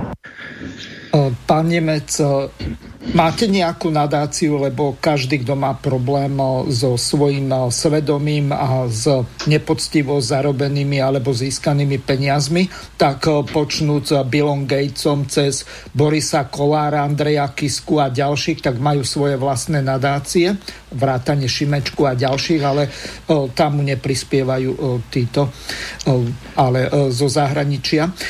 Takže prejdime rovno k tomu. To sú, toto by som povedal, tieto vyjadrenia pána ministra sú také všeobjímajúce e, floskulky, ktoré v duchu nejakého budovania svetlých zajtražkov, ale z hľadiska konkrétnych manažerských opatrení v rezorte, ktorý prevzal, sú proste irrelevantné. A musím povedať jednu vec, že ja budem posudzovať kroky ministra Krajčího vyslovene pragmaticky cesto, čo chceme urobiť týmto zdravotníctvom v tomto štáte. Ja keď som robil tento program pre, pre Slovenskú republiku z hľadiska jednej politickej strany, tak uh, som pristupoval k týmto spôsobom k tomuto programu. Čiže veľmi adresne. A cez, toto, cez túto prízmu budem, budem nejakým spôsobom tohto pána ministra posudzovať. Musím povedať, že sa inšpirovali, niečo dali do tohto, do tohto vládneho programu aj z toho, čo som ja rozprával, ale veľmi okresaným spôsobom. A čo sa týka konkrétnosti, mňa ako mm, uputalo teraz najnovšie, keď pán minister Krajčí v rámci v rámci možností, ktoré prichádzajú z Európskej únie financovania, zatiaľ ešte nejakým spôsobom neboli schválené, ohľadom nejakého 8 miliárd sa rozpráva o tom, ale samozrejme musia to schváliť ten rozpočtový balík pre Slovensku republiku v hodnote 8 miliárd a s ďalším balíkom pre ostatné štáty všetky tie vlády e, Európskej únie. Zatiaľ tam dohoda není, takže bavíme sa o imaginárnych číslach. Tak z tohto balíka imaginárneho 8 miliárd pán minister navrhoval do, do, do rezortu e, zdravotníctva zobrať 2,5 miliardy. A takým spôsobom zo štruktúrálnych fondov Európskej únie. A takým spôsobom tom, že 2, miliardy by zobral do uh, rekonštrukcie, on to nazval rekonštrukcia zdravotných zariadení, najmä nemocníc, a 500 miliónov plánuje rezort investovať do jednotného informačného systému v rámci štátnych nemocníc. Tak ja som sa na to pozrel z hľadiska nejakých čísel, ako toho mikromanagementu, lebo z toho mikromanagementu vzniká ten makromanagement. A musíte ho poznať, ten mikromanagement. A už keď som tam videl tú sumu jednak 2 miliardy pre nemocnice a 500 miliónov pre nejaký nemocničný informačný systém a informatizáciu toho zdravotníckého štátneho zdravotníctva, tak môžem povedať z pár roky, že to sú absolútne uletené, uletené čísla. Čiže keď niekto toto nejakým spôsobom navrhuje, tak ten človek, teda v tomto prípade pán minister Krajčí, nemá páru o tom, aké to reálne vyzerá s financovaním týchto vecí. To znamená, že my sme mali v pláne napríklad budovanie 8 nemocníc, teda v krajských, krajských nemocných spádových v rámci jednotlivých, jednotlivých regiónov na zelenej lúke. Zhruba tá jedna nemocnica vychádzala na 100 miliónov eur. Aj vychádza, aj stále. A Bratislavská, ktorá je väčšia, pretože to je väčšia demografia, väčší spád, je to hlavné mesto a tak ďalej, tak tá nemocnica bude viac dimenzovaná, je tam okolo 250 miliónov. Myslím, že Penta, ktorá tam stáva svoju nemocnicu na Boroch, stáva okolo 240, nie som si istý, miliónov, hej, takejto veľkosti. Takže to sú, to sú zhruba 1 miliarda na týchto 8 nemocníc v každom krajskom meste spádových nemocníc. Pán minister chce rekonštruovať za 2 miliardy. Čiže o 1 miliardu viac. Proste to je neuveriteľné. Neviem, neviem kam to chce preinvestovať, aký, plán, aký fireplán k tomu má, aký podklad tomu má. To sú proste house numerické čísla vyhodené znútra. Ja neviem, odkiaľ z ktorej kancelárie. Mi to troška pripomína tie house numera, ktoré tam dával pred istým časom ten človek, ktorý myslel, že budeme tu mať nakazených okolo 500 miliónov hej, e, z nejakého toho inštitútu zdravotníckej politiky. Myslím, že už aj tam skončil, rezignoval. V tom čase ja som dával, že... 500 miliónov No, čiže, čiže, čiže 500 tisíc, ako myslím, ano. že zamorenie, premorenie ano, obyvateľstva, jasné. také nejaké odhady. Čiže house numerické, ja som v tom čase dávali to aj do na internete, že tu je premorenosť, skrytá premorenosť COVID-19 do 5000 ľudí, viacej nie. Áno. A myslím si, že momentálne sa to aj nejakým spôsobom potvrdilo. Takže teraz hovorím, že tých, tí, tu sme plánovali pri tak, maximál, tak, takto závažnom dostavbe tej štátnej zdravotnej siete, to znamená v každej, v každom kraji jedna štátna nemocnica, centrálna, ktorá bude vyspadovaná pre ten kraj, vrátane tej veľkej bratislavskej, by stálo 1 miliardu eur na čo tam je ďalšia miliarda, nerozumiem tomu. A ďalšia vec, čo sa týka tých zvyšných 500 miliónov, ktoré cez tých 2,5 miliardy dať do nemocničného informačného systému, aby sme rozumeli. Nemocničný informačný systém je informačný systém, ktorý pokrýva hlavný predmet činnosti každej nemocnice, to je to lôžkové, ambulancie, svázy, to znamená prístrojová technika a tak ďalej, lekárne. A potom je tam nejaký prevádzkový ekonomický systém, ktorý robí ten support tomuto systému a potom je taká manažerská nadstavba, ktorá vlastne stánuje tie informácie z obidvoch systémov a potom vytvára nejaký priestor na to riadenie, nejaký informačné portfólio pre to riadenie toho, toho, tej nemocnice a tak ďalej. To sa volá, že NIS, nemocničný informačný systém. Tento, keby sme dali na takú priemernú nemocničku, dajme tomuto krajsku, tak by vyšiel software aj hardware asi v nákope okolo 700 tisíc eur. Jeden pre jednu nemocnicu. Keby sme to chceli, že vlastne urobíme všetky, všetky tie štátne nemocnice, ktoré máme, to znamená nie len tie, čo by sme vybudovali, ale aj také tie, ktoré by sme len rekonštruovali a tak ďalej. Proste na kompletku všetky štátne nemocnice, ktoré je by the way od 60 do 80, to sa ako mení v čase, tak povedzme, keby to bolo 60, a urobili by sme tam komplet všetky počítače nové a informačnú sieť NISovú kompletnú zatiahli, tak by to vyšlo 42 miliónov eur. Keby sme počítali, že tých nemocníc je 80 v rámci štátneho, štátne, štátneho vlastníctva v rámci Slovenskej republiky, tak to vyjde na nejakých 56 miliónov. Hej? 56 miliónov aj so železom, to znamená aj s počítačmi, aj s, so softverom, to znamená s celým tým NISom ekonomickým, aj, aj s nemocničným, aj tým manažerskou nastavbou. 56 miliónov pre celú republiku ausgrechte zrekonštruovaný informačný systém. Takže čo chce pán minister kupovať za 500 miliónov eur. Hej, 56 minus, eh, teda 56, 500 miliónov minus 56 je 400 44 miliónov. Kam to chce dať? Nerozumiem tomu. Ej. Proste takýto človek, keď robí takéto nejakým spôsobom vyjadrenia, tak mal by to mať nejako vypodložené, vydokladané, tieto veľké čísla. Lebo to naozaj ľuďom, ktorí tomu nerozumie, nič nepovie, ale tým ľuďom, ktorí rozumejú, o čo sa jedná, tak to sú hausnumerické predstavy. A to niečo vypoveda o tom človeku. Jakú má predstavu o tom rezorte, ktorý riadi, keď takéto čísla dáva len tak z sú von. Ej. Takže to je môj názor na toto. Mm-hmm. A toto sú tie veci. Keď ja poviem napríklad informačný systém, tzv. e-health, hej, ktorý naozaj tiež si myslím, že bolo to, do, by som povedal, ďaleko viac peňazí dal sa do toho okolo 40 miliónov, ale taká nejaká suma tam išla, ale naozaj ešte nejakým spôsobom nefunguje ani, ani v plných tých parciálnych, je tak spustený, by som povedal, na nejaké percento, ale nie ešte úplne. A uh, to je takisto, že celorepublikový za 40 miliónov. Hej? To len ako ilustrácia, komparácia k tých 500 miliónov, že aké sú tu obrovské čiastky. Proste naozaj to sú veľmi nafúknuté, nadhodnotené, uletené sumy. Mm-hmm. Takže k tomuto, k tomuto uh, pánovi ministrovi v súčasnosti asi toľko to, viac ho nebudem dneska kritizovať, len táto suma naozaj, ktorú, ktorú vyprodukoval ako zo štrukturálnych fondov 2,5 miliardy, to ako naozaj. A myslím si, že tam aj nejaký časový horizont a tak ďalej, čiže aj preinvestovať to celé. No a on sa ešte baví o nejakých, o nejakých tých um, rekonštrukciách zdravotných zariadení. Musím povedať, že vo vládnom programe, súčasnom vládnom programe, schválenom touto vládou, je len dostavba rástoch do do časom horizonte 5 rokov. To znamená ešte rok po uplynutí ich normálneho mandátu. Je. To znamená e, 5 rokov a iné nemocnice tam nie sú. Tam sú len nejaké drobné rekonštrukcie, že nezaujímavé. Čiže to by sa potom musel prepracovať celý ten právny program, vlastne, čo by oni chceli za tieto sumy robiť. Ale mne to zatiaľ prípada všetko ešte také stojaté na vode, lebo ešte ani tú sumu tu nemáme. Len proste už keď sa rozprávame o tom, že ako efektívne, keby aj tá suma sem prišla, to preinvestovať a využiť pre ten štát a nejakým spôsobom ho dostať, je, minimálne to zdravotníctvo do 21. storočia úrovňou, lebo z tejto sumy by sa to dalo spraviť, aj dokonca z polovičnej sumy, hej? ale proste to naozaj, keď máte takéhoto človeka, ktorý má za to mať zodpovednosť, že vlastne on pripraví nejaký projekt za ten štát, že áno, naozaj to takýmto spôsobom spravíme, tak to bude fungovať, tak nemôže robiť takéto finančné úlety. Hej? To musia byť reálne podklady. Toto není reálny podklad. Tak to niečo tiež vypoveda o tom, ako ten človek má predstavu o tom rezorte. No, prvom rade je to lekár, čiže kvalifikovaný by mal byť dosť, lenže nie len podľa môjho názoru, a to som vzdelaním okrem iného aj telok, tak je to náboženský fanatik nejakého letničného charakteru, či z nejakej apoštolskej cirkvi alebo skadiaľ prišiel, ja som to neskúmal, ani ma to nejako nezaujíma, ale vystávajú z toho nejaké také dogmatické veci, že jeho riadi Duch Svety a podobné bláboli.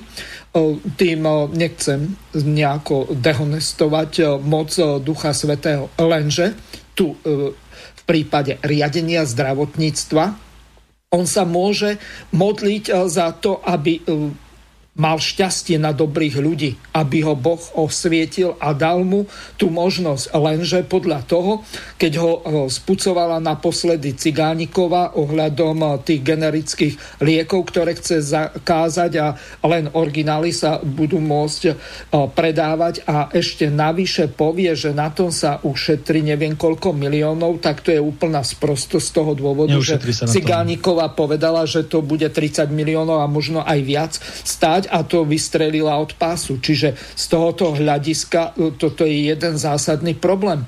A takýchto náboženských fanatikov tam máme viacej, ďalší je Heger a tak ďalej. Čiže e, my sa už e, pripravujeme na jednu reláciu, že kde sa budeme venovať týmto náboženským dogmatickým úletom z toho dôvodu, že takýto, aj keď majú povedzme to vysokoškolské vzdelanie, či už v ekonomike, vo financiách, zdravotníctve a tak ďalej, lenže to musia byť tvrdí pragmatici, ktorí dokážu racionálne uvažovať. Nie e, nahradiť tam lesníkom alebo neviem akým, že ho Duch Svety osvietil, že v zdravotníctve bude dobrý lesník alebo takéto hlúposti. Čiže hmm. z tohoto hľadiska toto je jeden zásadný problém. Len teraz čo s tým robiť? Tento chlap tu bude na 4 roky a tie protesty, ako vidím, tak vôbec nezaberajú. Takže neviem, asi modliť sa za výmenu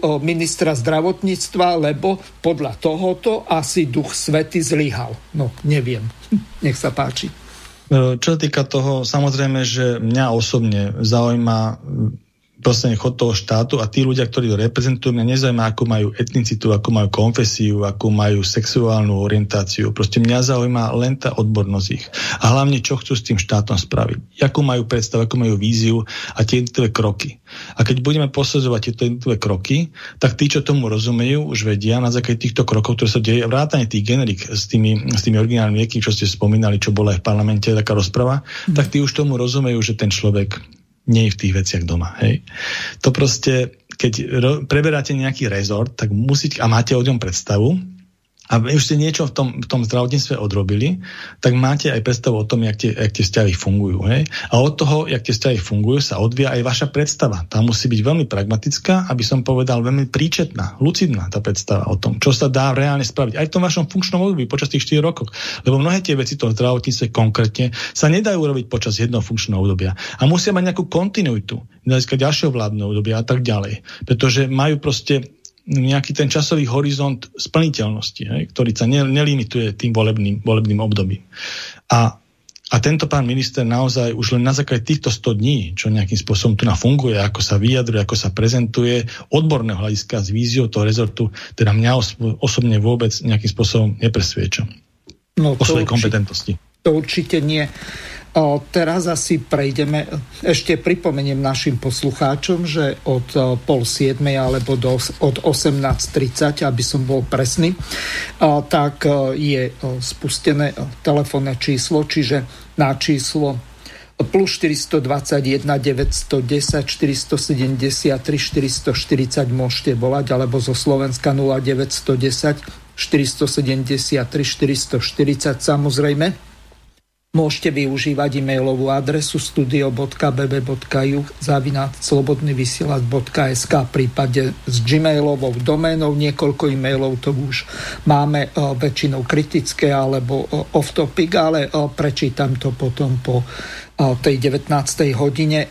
Ideme na tú ďalšiu ukážku, ktorá je pomerne dlhá, ale veľmi významná z viacerých dôvodov, ale to poradie, aké chcete, dáme najskôr toho Jana Kotrádyho a ten Nases alebo Veroniku Remišovu. Môžeme dať Veroniku Remišovu, ona tu vlastne začala. Áno, o, takže Veronika Remišová. Aby som prešiel k tej prvej najdôležitejšej téme, to je teda téma údajného napadnutia e, vládnej internetovej siete GovNet. E, chcem sa spýtať teda, pani podpredsednička vlády, aká je vaša reakcia k tej policajnej razii podľa informácií, ktoré prenikli do médií, mali byť pri nej zadržaní aj štyria ľudia, zamestnanci e, úradu, respektíve e, údajne aj šéf e, NASESu. O, celá vec momentálne je v rukách policie. O, ja to považujem za obrovský škandál a samozrejme otázky ostávajú. To znamená, aké informácie e, boli získavané z vládnej siete, ako sa tieto informácie využívali, komu išli a na čo sa využívali. To sú veľmi závažné otázky, na ktoré ja v tomto momente odpovede nemám a odpovede očakávame od vyšetrovania policie. Jednoznačne, minimálne by sa dalo v tomto momente vysvetliť, e, pani podpredsednička, že ktoré údaje vôbec boli v ohrození. Čo sú to za údaje? Čo sú to nejaké registre? Čo je to tá komunikácia e, so, so štátom, tie telefonické hovory? Čo všetko vlastne v rámci tej siete je a kto to používa? Uh, štátna sieť GovNet uh, je sieť, ktorú máme práve na to, aby bola zabezpečená komunikácia štátu. Čiže povedala by som, že štátna sieť GovNet, cez ňu ide viac menej celá komunikácia v štáte a je to kritická infraštruktúra, strategická infraštruktúra štátu. Máme si to, to teda znamená... predstaviť ako všetku elektronickú a telefonickú alebo takúto komunikáciu ministerstiev, rôznych úradov, vrátane prokuratúr alebo súdov? O, presne tak. O, štátna sieť GovNet to je sieť, ktorá by mala mať maximálne zabezpečenie, ktoré v štáte sme schopní poskytnúť. A hovorím, e, toto vyšetrovanie súvisí s tým, že e, je podozrenie, že bola ohrozená e, strategická bezpečnosť štátu a očakávame od policie, očakávame od policie odpovede na tieto otázky. Um, ťažká otázka na vás takáto vec vôbec nemala výjsť vonku. Mali to interne vyriešiť bez toho, že by e, Veronika Remišová išla niekde do médií e, rozprávať. Ja viem, ona e, má asi nejakú tú hereckú úchylku, bábko hereckú, alebo neviem akú. A podľa toho, čo budeme počuť v tej ďalšej ukážke, tak tam bolo jasné, že ona si tam aj do toho týmu tých kukláčov, ktorí tam zrejme robili tú raziu, nasadila svoje bábky, s ktorými manipulovala. Čiže toto je niečo strašné. To nám tu úplní diletanti riadia štát, alebo ako to máme vlastne vidieť, lebo no, veci tajných služieb, čo z ďalšej ukážky budeme počuť, že údajne to tam nasadilo vojenské obrané spravodajstvo takéto systémy, tak toto vôbec nemalo výjsť na verejnosť. To ona nevie, že kde vlastne robí, alebo nemá žiadnu súdnosť, nedomyslí to, aké to bude mať nedozierne následky. Či sa niečo vyšetri, alebo nie, už je to teraz poriaden škandál a hamba Slovenskej republiky. Nech sa páči. No, samozrejme, že je niečo iné, keď fungujete v opozícii ako opozičný politik a niečo iné, keď a máte podstatne viacej kompetencií, keď fungujete v exekutíve toho štátu. To znamená, že vy nie ste ten, kto kritizuje, vy ste ten, kto rozhoduje a riadi. A takisto máte ďaleko väčší prístup, ďaleko väčší ako mm, informáciám, ako ste mali, ako ste mali, keď ste boli opozičný politik alebo opozičná politička. A takisto takýto zásadný prerod kompetencií si znamená aj to, že by sa mali nejakým spôsobom dostať do iného módu, iného módu mediálneho, mediálnych prezentácií. Hej? A myslím, že tu na, naozaj bola chyba v tom zmysle, že, že pani Remišová to riešila medializáciou, ako to media. To, že tam robia nejaké iné právne kroky, to už je druhá vec. A samozrejme, že tá informačná bezpečnosť toho govnetu je ako má nejaký bezpečnostný projekt, na ktorom participujú rôzne zložky štátu samozrejme. A ako taký bezpečnosť štátu má na starosti bezpečnostná rada. Predseda bezpečnostnej rady štátu je premiér. Hej?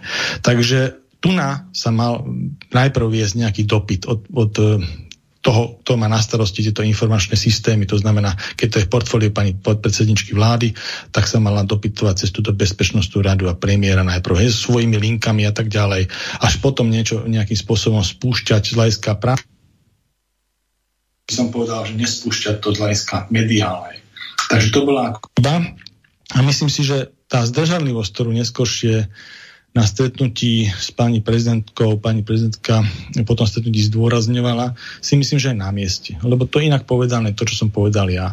Proste naozaj, e, toto sú tak závažné veci. Keby to bola alebo nebola pravda, to rozhodne naozaj preskúmanie, ale komunikácia mediálna je vyslovene nevhodná. A z tejto pozície ani nepotrebná, pretože vlastne konať musí aj tak exekutíva, ktoré súčasťou je pani Remišová, aj, ako podpredsednička vlády. Nie sme ňou my, ani novinári, ani nikto iný. Sú oni, oni sú za to zodpovední. Takže naozaj treba vážiť slova hlavne do toho mediálneho priestoru a tie ostatné veci kompetenčne riadiacie si v plnej miere uplatňovať. A myslím, že aj tie ďalšie vyjadrenia, ktoré budú nasledovať, budú zaujímavé, napríklad policajného prezidenta, ktorý si myslím, že tejto veci, nehovorím, že v ale tejto veci má celkom racionálne vyjadrenie. A, takže vypočujeme si ďalšiu ukážku a, týkajúcu sa Golnetu. Skúsme sa vrátiť ešte k e, tomu konkrétnemu dňu, k tomu zásahu Národnej kriminálnej agentúry v NASESE, ako to vlastne prebiehalo vlastnými slovami. Skúste to o začiatku opísať. No, začalo to celé tým, že teraz nie som si istý, či to bola sama pani vicepremiérka Remišová alebo aj sekretárka zavolala do Národnej agentúry pre sieťové elektronické služby a povedala, že sa chce stretnúť pani Remišová so, so mnou a s generálnym riaditeľom, že kedy budeme na pracovisku. Na to okamžite generálny riaditeľ pribehol, povedal, že sme pripravení, že kľudne nech príde. No a keď sme vlastne čakali na pani Remišovu v kancelárii, tak uh, zazvonila na dvere náka. Uh, to bolo vlastne, týmto sa to celé začalo. Uh, medzi tým mňa zobrali na moje miesto pracoviska, bo ja som bol vtedy v kancelárii generálneho riaditeľa. No a začali vlastne sprehľadávať, dali nám príkaz na prehliadku. No a dokonca vtedy zasahovali aj v chránených priestoroch, ktoré sú na stupeňu tajnia tajné a niektorí policajti dokonca mali iba vyhradenú bezpečnostnú previerku. Takže tam je naozaj otázne, že či títo policajti mohli tam robiť týchto priestorov zásah, pretože tam sa mohli kľudne nachádzať na stole tajované skutočnosti, ktoré sú označené až stupňa tajné a mohli, mohli sa nedopatrením s týmito skutočnosťami oboznámiť. Mm-hmm. Prekvapilo vás to, že pani Remišová volá a povedzme konkrétne s vami, že sa chce stretnúť?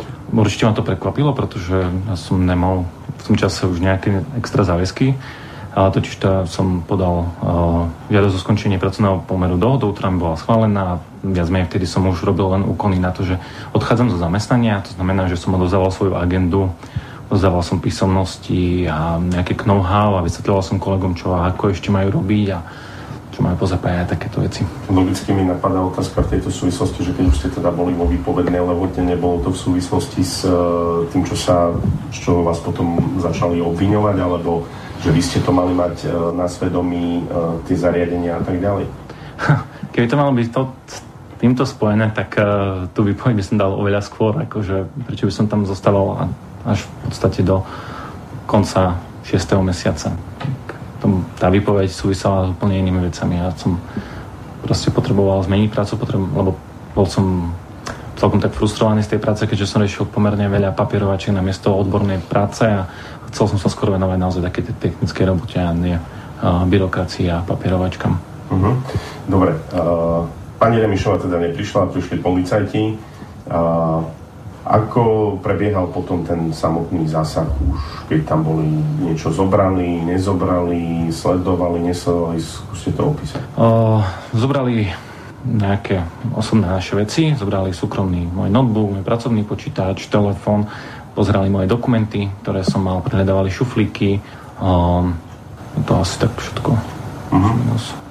To, to bol vlastne ten zásah na policii. Potom to vlastne prebiehalo tak, že zobrali nás na policajnú stanicu, Prehľadali mi ešte auto, zobrali nás potom na policajnú stanicu, tam vypísali príkaz na prehliadku bytových priestorov, bytu, kde sme pod najmä a potom vlastne nasledovala domová prehliadka vlastne obytných priestorov, kde znova zaistili všetky USBčka, ďalší notebook, ďalšie nejaké technické zariadenia, dokonca prázdnu bitcoinovú peňaženku. Uh-huh. A vy ste potom strávili 40 hodín asi na uh, policii z vášho pohľadu je to adekvátne, e, takto, že, že ste boli vlastne nie, nie predvolaní, ale že, že vás odviedli a boli ste tam v podstate taký... Nie, ja, ja si myslím, že celý tento zásah policie bol uh, extrémne prehnaný. Totiž to aj to, že policajti ako náhle zasahovali, myslím, že ten zásah trval nejak ani nie pol hodinu a už v médiách sa písalo o tom, že Národná kriminálna agentúra zasahuje, čo mi už v tom čase prišlo ako nejaká takáto politická vec, pretože o, ak idem riešiť nejaký závažný takýto čin, tak to zrobím v čo najväčšej tichosti. A taktiež ešte musím aj povedať to, že pri zásahu Národnej kriminálnej agentúry bol prítomný aj niekto od, priamo od pani vicepremiérky Remišovej. Videl som vysačku úradu podpredsedu vlády. Mm, ja som sa teraz istý, že kto to presne bolo. A, takže celé sa nespustila tá mediálna kampaň kolo toho a podľa toho všetkého, čo je v súčasnosti už medializované, tie informácie, ktoré kolujú v médiách, tak ten zásah policie mal prebiehať podľa môjho osobného názoru úplne inač. Pretože ja si myslím, že ak by prišli za nami policajti, ľuďom nás predvolali, zobrali nás, vypovedali by sme, spísala by sa zapisnica, vôbec sa takéto akcie, ktoré boli robené, nemuseli robiť a nemusela sa robiť nejaká mediálna kampaň kolo toho celého, zverejňovať mená, zverejňovať životopisy, postavenie, pr- pracovné náplne a neviem čo všetko. Poďme k, tým, k tomu konkrétnemu skutku, pre ktorý sa to malo stať. A Riaditeľ Slovenskej informačnej služby hovoril o tom, že mali tam byť dodatočne nainštalované dve zariadenia, ktoré mali slúžiť e, na ochranu siete. V prípade, ak by teda plnili svoj účel, ide o burku v pohári vody, v prípade, ak by z týchto zariadení dáta unikali k nejakým tretím stranám, je to vážny problém. A takisto hovoril Peter Pellegrini o tom, že tieto zariadenia boli nainštalované na základe súhlasu Bezpečnostnej rady štátu vojenskou spravodajskou službou, ktorá mala za úlohu dodatočne zabezpečiť spravodajskú sieť. Ako môžete sa vyjadriť k tomuto v rámci toho, či sa môžete alebo nemôžete v rámci vašej previerky? Uh, áno, to, že má bezpečnostnú previerku na stupenia utajenia až tajné, tak ma zavezuje nejaké určité mlčanlivosti, takže nemôžem nejaké podrobnosti hovoriť. Každopádne vedel som, že nejaké zriadenia sú nainštalované a ako som už viackrát zopakoval, mm, nie som si vedomý toho, aby som porušoval nejaký zákon a že by dochádzalo k nejakému odpočúvaniu. Takže z toho jednoznačne vyplýva, že mm, tie tvrdenia, ktoré hovorí Pelegrini, tak s tými tvrdeniami sa aj stotožňujem. Uh-huh. Vy si viete predstaviť, že by mohli niekde v Národnej agentúre pre sieťové a elektronické služby unikať dáta k nejakým tretím stranom skrz tých zariadení, ktoré tam boli nainštalované? Absolútne si to nemyslím. A takisto, ak si vezmeme v úvahu to, ako to bolo celé medializované, ako to prebiehalo verejne, tak keď niekto nejaké data dával preč, tak v súčasnosti ten niekto, keď ste data dával preč, tak všetky dôkazy už zahľadil pretože policia akože trafila úplne vedľa. Zaklopala naozaj o pár ulic mimo, ako mala zaklopať. Takže možno niečo na tých zariadeniach, ak niekto dal preč dáta, že možno niečo na tých zariadeniach nájdu, možno nie. Akože ja tu stále tvrdím, že ja neviem sa k tomu nejako extra vyjadriť, lebo ja som v živote s tými zariadeniami neprišiel do kontaktu, neprihlásil som sa na tie zariadenia, neštudoval som, čo tie zariadenia robia, neanalizoval som tie zariadenia, ale keď naozaj niekto že by tie zariadenia zneužil, tak e, všetko, všetky dôkazy, ktoré ukazovali na daného pachateľa, tak sa bude snažiť momentálne zničiť. Takže to sme počuli Jana Kotrádyho a no, budete teraz to komentovať, pán doktor Nemec. No, čo týka, ja si myslím, že pustíme toho policajného prezidenta. Toto bol vlastne ten pán, ktorý bol jeden zo štyroch zadržaných. Mm-hmm. Tie jeho vyjadrenia v zásade môžu byť aj subjektívne, to nikto nevylučuje, to dokáže potom to vyšetrovanie, len jednu by som zdôraznil, čo som hovoril v predchádzajúcom vstupe, že naozaj tá medializácia v tomto prípade není vhodná, nebola vhodná. Hej? To znamená, že to, že išli tie mená a tak ďalej, čokoľvek, čo sa rieši s nejakým bezpečnostným projektom štátu, sú to citlivé informácie, tí ľudia pracujú v nejakom systéme, ktorý podlieha nejakému forme utajenia a tak ďalej. Takže ich zverejňovanie mien, plných mien a tak ďalej, z hľadiska funkcií a tak, to je absolútne, absolútne mimo, mimo misu. Hej. Takže to, to by som naozaj povedal, že bol problémom v, to, v tom vyjadrení, by som sa s tým stotožnil, čo hovoril. A to ostatné, to sú vecou, vecou vyšetrovania, hej, to znamená tie ostatné veci.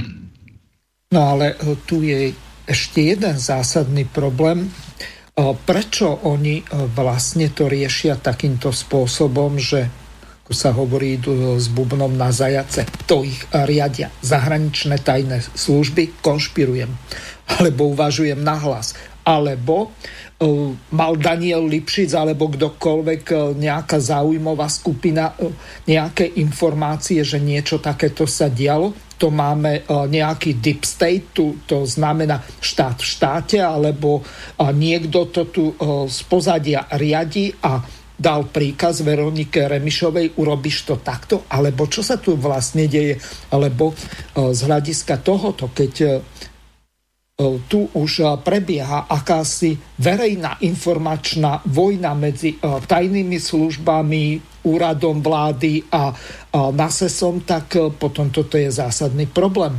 To o takýchto veciach by sa vôbec nemalo vedieť a už vonkoncom nie v médiách.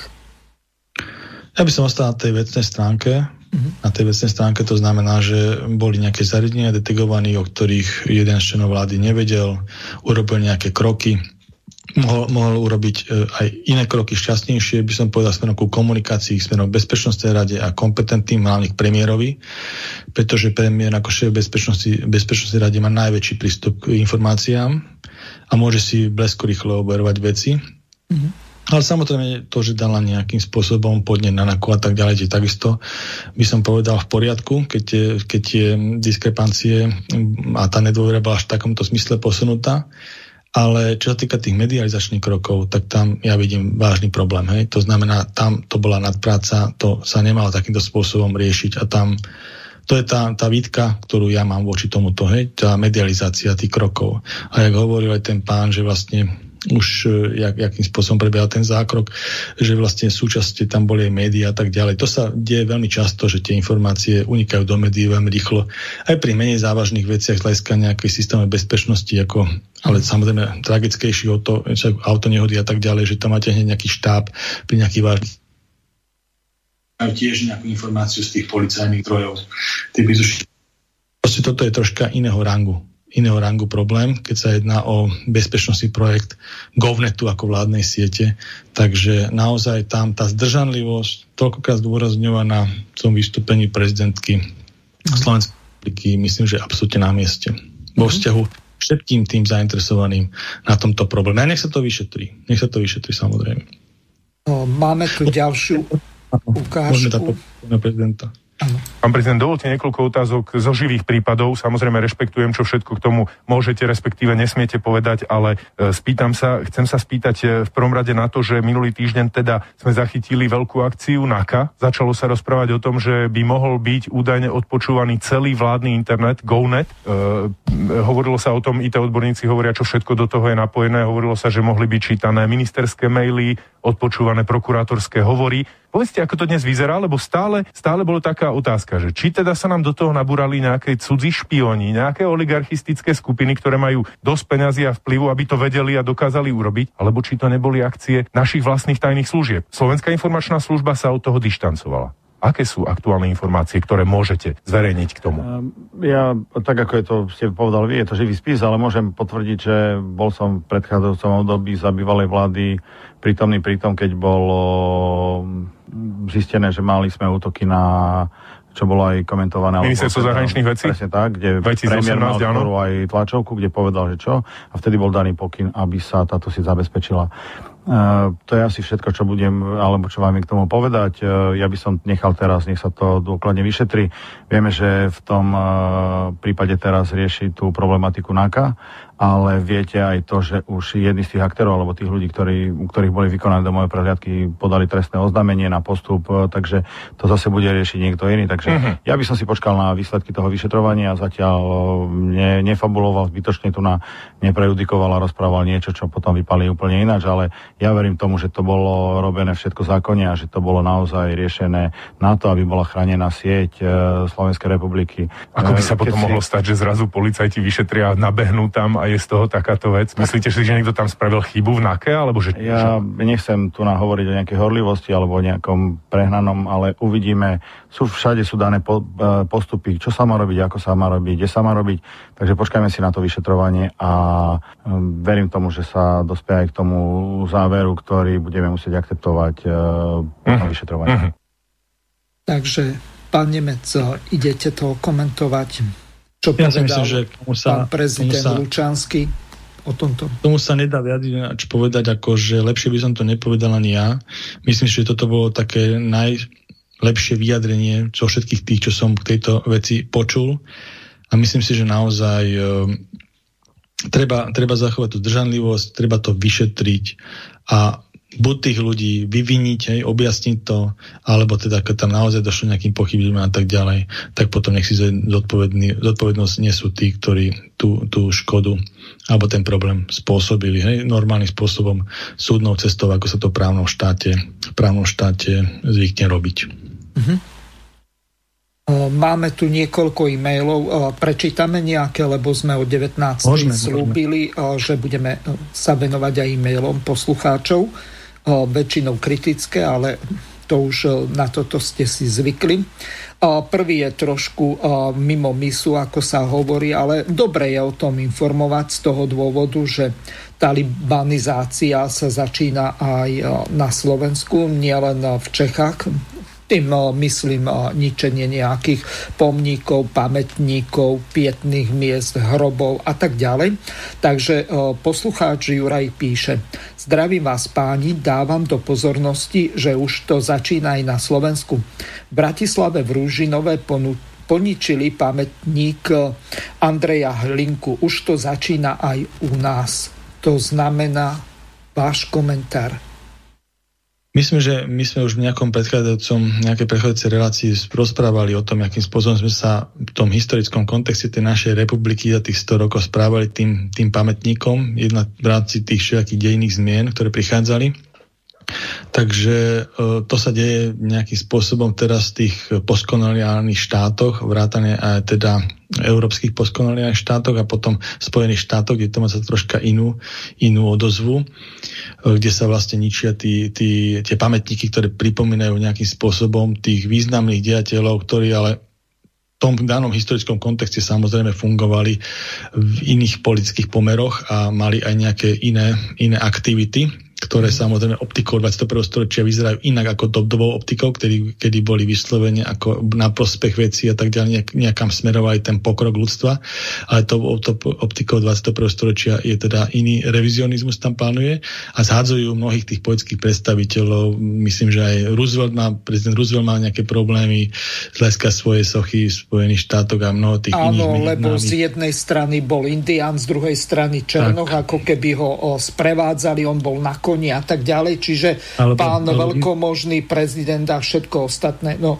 ale ano. teraz... Alebo Winston Churchill takisto, takže ako v Británii, ale je, je viac tých pamätníkov. Takže samozrejme, pokiaľ sa nejaké takéto aktivity zasa nejakým spôsobom ukazuje na Slovensku, tak e, nedá sa to inak povedať ako odsúdiť. Ne? A vrátane Andrea Hlinku, ktorý proste bol, bol dominantná osobnosť e, pri vzniku, vzniku Československej republiky v 18 roku z hľadiska domáceho odboja. Tam sa nedá, nedá popri ten zahranično politicky viedol Miral Štefánik a tí ďalší Osusky a mnoho ďalších šrobár, ale čo týka, čo týka toho domáceho, tak Hlinka bol určite veľmi dôležitá osobnosť a potom aj v rámci kreovania slovenských politických strán pre Československej republike bol veľmi dôležitý. A treba povedať, že myslím, že tým svojim umrtím v roku 37 o 39 septembri. V septembri 39? Áno. No tak potom ako uh, tie, tie mená, ktoré vlastne potom e, používali jeho oh, meno... Pardon, ospravedlňujem sa, v septembri 38. 38. Áno, 38 som, v septembri 39 začala vpádom do Polska 1. septembra Takže druhá svetová je... vojna, čiže uh, to bolo ešte uh, bezprostredne uh, pred Mníchovou, aby som áno. bol presný. Mhm. Ale chcel som povedať to, že vlastne celým svojim životom nejakým spôsobom zápasil to slovenskú myšlienku aj za to, aby bolo dodržané to seba určujúce právo slovenského národa. A vlastne potom došlo nejakým spôsobom zneužitiu jeho mena po jeho smrti, takže s tým on nemal vlastne nič spoločné. Takže tam naozaj on ako historická osobnosť je jednoznačne pozitívna. Takže keď sa ničí niekde jeho pamätník, to sa nedá inak povedať ako, ako veľmi zlý čin. Hej? Ale treba Barbarstvo doslova. Barbarstvo vyslovene, áno. O, ďalšia otázka, pán Nemec. Odkedy sa budeme, budete v reláciách venovať bezplatnému ošetreniu u zubára v zmysle platnej ústavy, kde v zmysle článku 40 je e, zdravotníctvo bezplatné na základe zdravotného poistenia, takže na to sa pýta poslucháč Miroslav z hodov okolností, menovec. To je taký mikromanagement, tieto, tieto, tieto, tieto platby, takže my sme, my sme vlastne mm, z hľadiska tej vízie, čo s tým štátom prichádzali k tomu makromanagementu, to znamená, my potrebujeme do, dobudovať tie komplexy zdravotnícke zariadenia v tých, tých krajoch, vyspadovať to a tak ďalej. A na to by sa na, na, napájala vlastne tá zvyšná sieť v tom kraji a v tom štáte. Ja som to rozoberal v samostatnej informačnej vojne, myslím niekedy, to je konkurenčný vysielač, ale je to celé na webe zavesené a takéto drobnosti ako tie, tie platby má to to samozrejme relevanciu voči tým jednotlivým jednotlivým pacientom a tak ďalej, ale na to tu nie je naozaj priestor a tomu, tomu mikromanagementu tých jednotlivých platieb prichádza do kontaktu strašne veľa špecialistov, nielen ekonomov, ale aj samotná stomatologická komora a celý ten kontext finančného balíku a dôležitosti užívania finančného balíku z hľadiska tej poskytovatej zdravotnej starostlivosti. Čiže prednosť majú tie život zachraňujúce zákroky a postupne, postupne, jak ten balík stačí, nakoľko to stačí, tak sa potom dáva na okraj také tie, také tie zákroky, ktoré sú viac menej estetické. Alebo aj keď nechcem povedať, že stomatológia je estetická, to nie je pravda, pretože to stomatológie je zanedbané vznikajú mnohé zápalové fokusy a dokážu to telo ako skrytý zápal aj úplne položiť. Takže to nie je tak. Ale z tie, tých, tých objemov finančných prostriedkov a tých jednotlivých zákrokov má to nejaké svoje racionálne, racionálnu postupnosť. A vravím, že prichádza tam množstvo iných ďalších odborností. To nie je len stomatológia. To, tá medicína má ďaleko viacej tých odborností, ktoré vlastne majú nejakým spôsobom ten výkonový sázobník definovaný v súčasnosti a kam by sme sa mohli posunúť. Takže z hľadiska tohto je to naozaj mikromanagement na takúto reláciu, aby sme to tam konkrétne rozoberali. A v tom by sme sa otapali. Treba ísť z toho vrchu na, na ten spodok postupne. Mm-hmm. Ďalšia otázka, dosť taká úsmevná, ale prečítam ju. Pán Hazucha, prečo ste taký bojko a neurobíte reláciu na zistenie, na čo je plánované použiť 2,5 miliardy eur v zdravotníctve? Konkrétny návrh rozpočtu neflákajte to, oslovte svoju ženu, sestru, nech vás kontrolujú, či to flákate, neviem. Možno o tomto sme sa rozprávali pred reláciou, ale určite to vonku nešlo. Ale dobre, konkrétna otázka. Je možné urobiť reláciu a úplne vážne to myslím o tom, či vôbec sa dá zistiť, že akým spôsobom sa použijú tieto peniaze, to znamená tej 2,5 miliardy. Vy ste sa tam zmienili, že na ten informačný systém ide pol miliardy, čo sú šialené peniaze. Čiže nech sa páči, skúste odpovedať na to. Samozrejme, všetko, všetky tieto ministerstva, ktoré narábajú s verejnými zdrojmi, sú pod kontrolou tej, tej, tých, tých, tej verejnosti, takže ten, tie médiá, od nich to samozrejme ako z tých strážnych psov tej demokracie veľa záleží a jedno z nich je aj ten slobodný vysielač, takže pokiaľ by sa tieto peniaze naozaj na Slovensku v nejakom objeme dostali, tých 8 miliard, nie je to ešte schválené z hľadiska tých európskych tých vlád, tých štruktúrálnych fondoch a zároveň, že by platilo aj to, že 2,5 miliardy by sa dostalo do rezortu ministra zdravotníctva, tak e, určite na Slobodnom vysielači v rámci týchto mojich vstupov by sme to rozoberali, hej, podľa mhm. toho, jak by prichádzali nové a nové informácie. Takže zatiaľ vyslovene to je len taký nástroj, že proste dostali sa prvé čísla na verejnosť hej, a prvé rozdelenie, tak to o tom to bolo ten dnešný vstup. Lebo viac informácií o tom není. Dobrý večer, pán Nemec. Dlho vás nebolo počuť v tomto rádiu. Čo sa vám podarilo urobiť dôležitého pre občanov, odkedy ste neboli v tejto relácii? Ako kolegovia zo strany vlás vám pomáhajú, lebo pán Michelko zdúfol ako gáfor. Takže ako to vyzerá vo vlasti, myslím tej Harabinovej strane, nie na Slovensku, ale a druhá tá časť čo sa vám podarilo urobiť v zdravotníckej oblasti pre ľudí na Slovensku? Nech sa páči. No, čo týka tej politickej práce v strane vlast, tak e, ako všetky tie politické strany e, po voľbách prechádzajú nejakou nejakou vnútornou sebareflexiou a tak ďalej z hľadiska tej úspešnosti alebo neúspešnosti, tak myslím, že prechádza aj tá strana vlast. Len ja ako som bol predstaviteľom odborného týmu, ja som není priamo v tých štruktúrach riadiacich alebo tých kompetenčných tej strany vlast, takže nejakým spôsobom priamo na tom neparticipujem a nemám nejaké informácie navyše. Takže mm, predpokladám, že, že určite tí kompetentní, ktorí vlastne zastavujú tieto stranické funkcie nejakým spôsobom, e, keď sa to uzavre, tak e, sa dá informácia von. Ja som bol zodpovedný len za zdravotnícky program strany vlast. Uh-huh. Ale pracoval som ako mm, v zdravotníckom týme tejto, tejto strany. A čo sa týka, čo sa týka tej ďalšej veci, tak samozrejme tým, že, že nepôsobím žiadnej e, politickej funkcii, alebo teda v tej, tej um, funkcii, že, že pri riadení toho štátu, tak pracujem v bežnom, bežnom zamestnaní. Takže asi to, a v rámci toho samozrejme pracujem v medicínskej oblasti, takže tam prinášam tým jednotlivcom, jednotlivcom v rámci svojej odbornosti nejaký ten nejaký ten benefit. Poslucháč Tomáš sa pýta, pán Nemec, ako to vyzerá teraz s vyplatením toho dlhu za predvolebnú kampaň v strane vlás? Máte nejaké informácie? Nemám o tom žiadne informácie, vravím, že už som to, už som to spomínal, že toto majú na starosti e, tie stranické štruktúry ako predsedníctvo strany a tak ďalej, ktorého ja nie som, nie som súčasťou. Mhm. Dobre, to je asi tak všetko, čo nám doteraz prišlo. Teraz ideme na toho pána Matoviča, ktorý bol v Maďarsku, pána Orbána a toto je výstup z ich tlačovky. Matovič veľmi krátko, ale Orbán pomerne dlho, takže ideme si to vypočuť. Je to preklade do slovenčiny z maďarčiny, takže dozvieme sa mnohé veci, ako Maďari e, vnímajú e, svoju autochtónnosť, ako vnímajú svoj jazyk a všetko ostatné a prečo sa rozťahujú v iných krajinách e, susediaci, kde majú maďarské menšiny. Čiže Trianon bol, Trianon nepopreme, ale Trianon zostal v tom minulom Trianone alebo v tej storočnici. Pozerajme dopredu, sme tu vedľa seba, sme súčasťou jedného spoločného európskeho domu a sme odkázaní na spoluprácu. Hľadajme priateľov a nehľadajme nejaké škriepky medzi sebou. My sme preto prišli a sme veľmi vďační za veľmi priateľské a konštruktívne stretnutie. Gratulujem za tento ostrý zrak, bystrý zrak. Je, skutočne to bolo tak, ako ste to vypovedali. Ja som nespomínal Trianon. Bolo to rokovanie, na ktorom ja som neiniciovala, aby sme o Trianone rozprávali. Ale veľmi sme si cenili tieto gesta, ktoré slovenský premiér poskytol, urobil.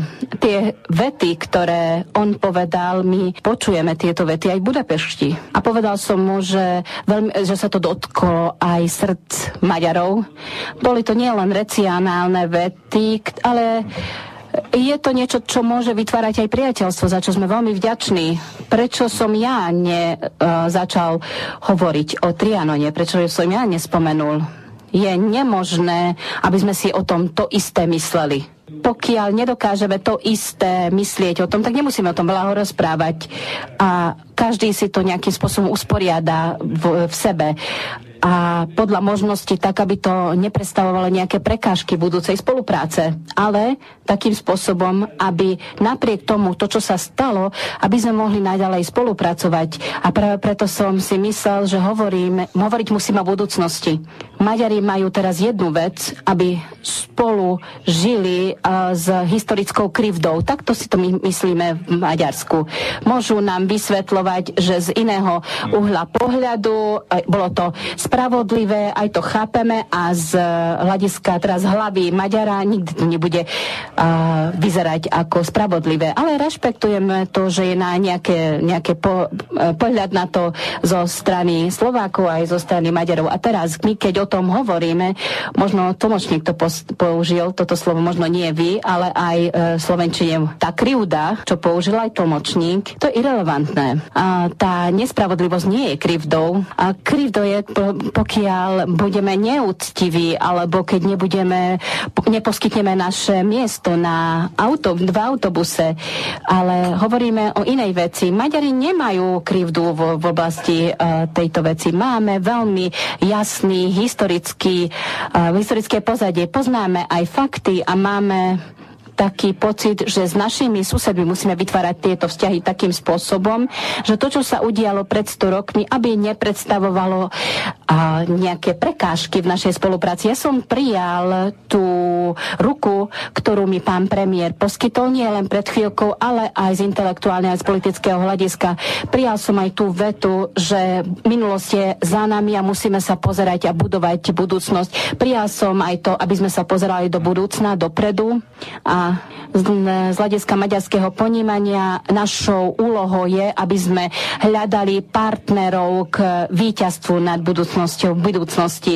Samozrejme, Slovensko je prirodzeným partnerom a práve preto dláždime túto cestu smerom k tomuto cieľu. Aj ďalšiu vec som povedala pánovi premiérovi. Nechcem vlastne veľmi dlho zachádzať do detajlov. Povedal som mu, že Maďar je veľmi špecifický tvor. Je jedinečný a špecifický a na svete. Víš, hovoril som mu, že Slovano vždy bude na svete. Nie, nie, nie, jednoducho je to nemožné, že nebudú Slovani, aj Germáni budú, lebo ich je toľko uh, na svete. Aj anglosasi budú, aj latínci budú, aj Arabi budú. Ale že či bude Maďar, ktorý nie je indoeurópskym národom, uh, ktorého jazykom nikto nerozpráva, čo nemá uh, kultúrne príbuzenstvo, možno niekde v Ázii, v Strednej Ázii, ale tu osamotene stojí. Či sa to tu zachová, to závisí od toho jazyka, ktorým rozpráva a od tej kultúry, ktorá je postavená na tom jazyku. A povedal som pánu premiérovi, je veľmi ťažké pochopiť človeku, ako napríklad e, e, Slováci, ktorí patria do rodiny Slovanov a Maďari sú veľmi citliví práve na svoj jazyk. Maďarský národ nie je konštruovaný z genetického hľadiska, ale jazyk a kultúra. No takže e, toľko Viktor Orbán v podaní tlmočníčky do Slovenčiny. Ano. Pán Nemec, ja neviem, čo tým Maďarom vlastne chýba.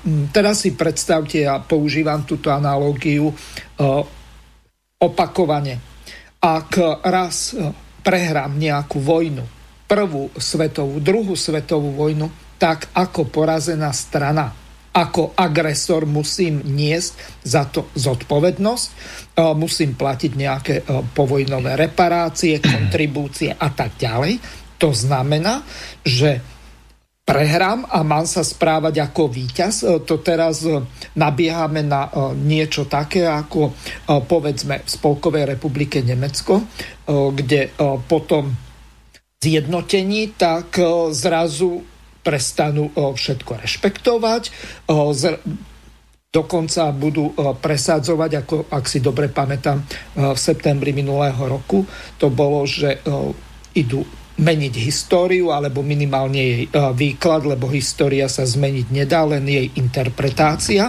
To znamená, že oni, povedzme ako Nemci, tak Sovietský zväz eh, považujú za agresora rovnako ako eh, Nemecko. A teraz, keď eh, sa dostaneme k tejto druhej problematike, to my budeme rovnakí agresori ako Maďari z toho dôvodu, že slovenský štát bol v podstate Bábková republika Nemecka, alebo ako? Lebo ja tomuto vôbec nerozumiem. Maďari nemali žiadne národoslobodzovacie hnutie, ako u nás bolo Slovenské národné povstanie. Maďari v zahraničí nevybudovali, či už na západnom fronte alebo v Buzuluku na Ukrajine Československý armádny zbor, ktorý oslobodzoval naše územie, tak oni jednoducho prehrali a basta. Výťaz berie všetko. Takže nech sa páči. No, čo sa týka tohto vyjadrenia premiéra Maďarskej republiky, mne osobne ako prichádzalo celkom také nonšalantné a v mnohých veciach sa s tým dá súhlasiť. Mm-hmm. Samozrejme, že troška mi tam chýbala tá slovenská pozícia, pretože ja súhlasím s Viktorom Orbánom, že tie odlišné historické pohľady E, proste je umelé spájať. Hej. Proste my máme iné východiska, ako mala Maďarská republika. Len vás a... E, zastavím. Maďarsko napadlo Slovensko v tzv. malej vojne. Tá prebiehala v marci až apríli 1939. Potom, ako Česi stadialto museli na Hitlerov príkaz vypratať armádu Československu, to znamená České, Moravské a Slieské jednotky stadialto jednoducho odišli. Ostatné boli zatlačené na podkarpatskú Rus, ktorú Maďari takisto okupovali, čiže oni boli agresori. Oni zautočili na slovenské a územie československé v podstate, lebo aj podkarpatská Rus od roku 1919 bola súčasťou Československej republiky. Čiže oni nás napadli. Čiže na základe čoho oni cítia tú krivdu? Aká krivda tam bola? Čiže vrátim sa k tým odlišným historickým pohľadom, totiž to my vychádzame z troška inej premisy, ako vychádza Viktor Orbán a Maďarská republika, čo je týka toho historického kontextu roku 1918, kedy vlastne my berieme rozpad Rakúsko-Uhorska ako niečo, čo je prirodzenou cestou vlastne smerovalo, pretože my sme to vnímali, to Uhorsko, ako žalár národov, kde boli potráčané tie národno-emancipačné snahy jednotlivých tých e, národov, ktoré neboli len Slováci, boli tam aj Chorváti, Slovinci, Rumunia e, a tak ďalej. Takže my sme to vnímali ako, ako prirodzená súčasť. Samozrejme, že e, bolo tam, bolo tam myšlienka československej vzájomnosti a tak ďalej propagovaná, propagovaná vtedajším eh, profesorom Tomášom Garikom Masarykom a neskôrším prezidentom, ktorá naozaj bola uh, hoaxom v tej dobe, lebo my sme nemali nejaký československý národ, ako on to, ten kontext uh, prezentoval, o, neexistoval. Takto tu vás ale, zastavím, ale, ale, lebo toto treba vysvetliť. Dokončiť. Toto je dôležité. Uh, fikcia československého národa vznikla z toho dôvodu, že Nemci by boli štátotvorným národom z toho dôvodu, že po Čechoch boli najväčšou menšinou. Čiže Slovákov vtedy bolo 2,5 milióna a Nemcov bolo 3,2 milióna. Čiže z tohoto hľadiska sa vytvorila tzv. fikcia československého národa, aby jednoducho Nemci neboli štátotvorným národom, lebo to by bolo Česko-Nemecká republika, alebo neviem, ako by sme ju nazvali. Čiže toľko to na vysvetlenie.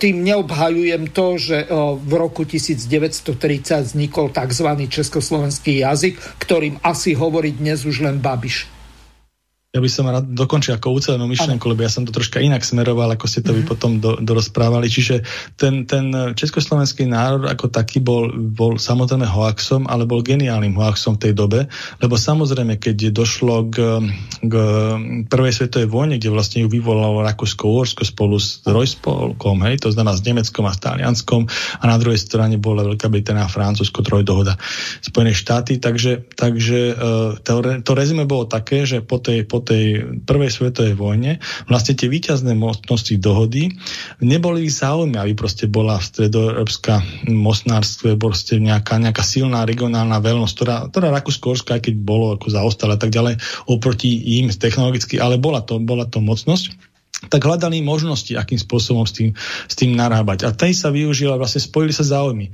Veľkej Británie, Francúzska, a poťažujú aj Spojené štáty, aj keď tie, tie izmy boli rôzne, napríklad e, postkoloniálne štáty chceli vyslovene mocenský rozbiť ako Skorsko, ešte Spojené štáty presadzovali slobodu národov, právo národa na seba určenie, také tie modernistické ťahy a tak ďalej mali to. Tak tam sa spojili tie záujmy a don, doniesol vlastne do toho uh, prezident, alebo nespôjší prezident Tomáš Garik Masaryk tú myšlienku toho československého národa, ktorý presne, uh, by som povedal, bol aj z toho dôvodu, ktorý ste vyhovorili, pretože aby sme dostali nejakú väčšinu, aby tá republika bola nejaká akože väčšinovým národom zastúpená. To všetko má svoje rácio. Takže toto vlastne takýmto spôsobom vznikalo ujalo sa to a e, to, to neskôršie delenie tých ostatných území, samozrejme pre nás najdôležitejšia vec z hľadiska dejín je, alebo z pohľadu do tých dejín je samozrejme vznik republiky. 28. október, nie Trianon. 28. október 1918 je presne pre nás dôležitý dátum. Čo sa týka tých ďalších eh, vecí, ktoré garantovali územie toho nového štátu, to bola Seržemenská dohoda a Trianon, to bolo vo vzťahu Rakúsku, Seržemen a čo, čo sa týka Trianon, to vo vzťahu Maďarsku, tak to bola druhá vec, tá garancia tých hraníc. Hej. Takže, a potom samozrejme prišla ešte tá rusinská otázka, tie sa pripali k republiky až 19. roku, zase to bola rusinská akcia cez tie Spojené štáty a samozrejme boli tam tie Pittsburghské dohody a tak ďalej nejakým spôsobom e, prezentované. Ale z hľadiska toho, toho kontextu, to nechcem rozbať ten československý kontext, ale vo vzťahu k Maďarsku, tak my vnímame rozpad Rakúsko-Úhorska ako jednoznačne, by som povedal, nejaký, nejaký prospech nás, našu, naše, naše veci. A tú republiku, ktorú sme tej 18. založili, my vlastne kontinuálne máme dodnes. Hej. Boli rôzne zriadenia, v nej prezentované rôzne územia, mala tá republika, ale už republikánske zriadenie sme nikdy, nikdy neopustili. Pán Nemec, do konca relácie už máme len jednu minútu, takže vrátenie sa k nejakému maďarskému napadnutiu Maďarskou republikou rád to už nebudeme preberať, takže máte už len čas na rozlúčenie sa s poslucháčmi a nejaké minútové záverečné posolstvo. Nech sa páči. Dobre, ja už len k tomu Maďarsko poviem, že vlastne mm, samozrejme si vítame tú synergiu tých, tých ostatných národov a štátov, ktorú vytvárame v tej Európskej únii a V4 a tak ďalej na riešenie tých globálnych problémov a problémov aj našich, lebo na mnohé tie problémy stačíme a na mnohé nestačíme. Takže naozaj tá ruka na spoluprácu smerom tej Budapešti, ktorá bola vystretá, tak je prijatá a veríme tú spoluprácu. To znamená, tú minulosť sme netvorili my a budúcnosť tvoríme. A čo sa týka poslucháčov, tak ďakujem pekne za túto možnosť vystúpiť po dlhšom čase v našej pravidelnej relácii a prajem im príjemný večer a takisto aj vám príjemný večer prajem. Ja vám veľmi pekne ďakujem. Som veľmi rád, že sa mi podarilo sprevádzkovať štúdio, hlavne internet do neho. Samozrejme zajtra relácia s pánom Vilianom Hornáčkom v takomto čase, to znamená od 17.30 bude, takže vás pozývam ju počúvať a uvidíme, že čo ako. Ďalej budeme pokračovať z toho dôvodu, že pravdepodobne tá relácia, ktorá mala byť v pondelok, tak sa presunie na budúci týždeň v útorok. Tak ja sa s vami lúčim a prajem vám príjemné počúvanie relácií Slobodného vysielača. Do počutia. Vysielací čas dnešnej relácie veľmi rýchlo uplynul, tak sa s vami zo štúdia Banska Bystrica Juh lúči moderátor a zvukár Miroslav Hazucha, ktorý vás touto reláciou sprevádzal. Vážené poslucháčky a poslucháči, budeme veľmi radi, ak nám zachováte nielen priazeň, ale ak nám aj napíšete vaše podnety a návrhy na zlepšenie relácie lebo bez spätnej väzby nebudeme vedieť relácie zlepšovať, za čo vám vopred veľmi pekne ďakujem. Do počutia. Táto relácia vznikla za podpory dobrovoľných príspevkov našich poslucháčov. I ty sa k ním môžeš pridať. Viac informácií nájdeš na www.slobodnyvysielac.sk Ďakujeme.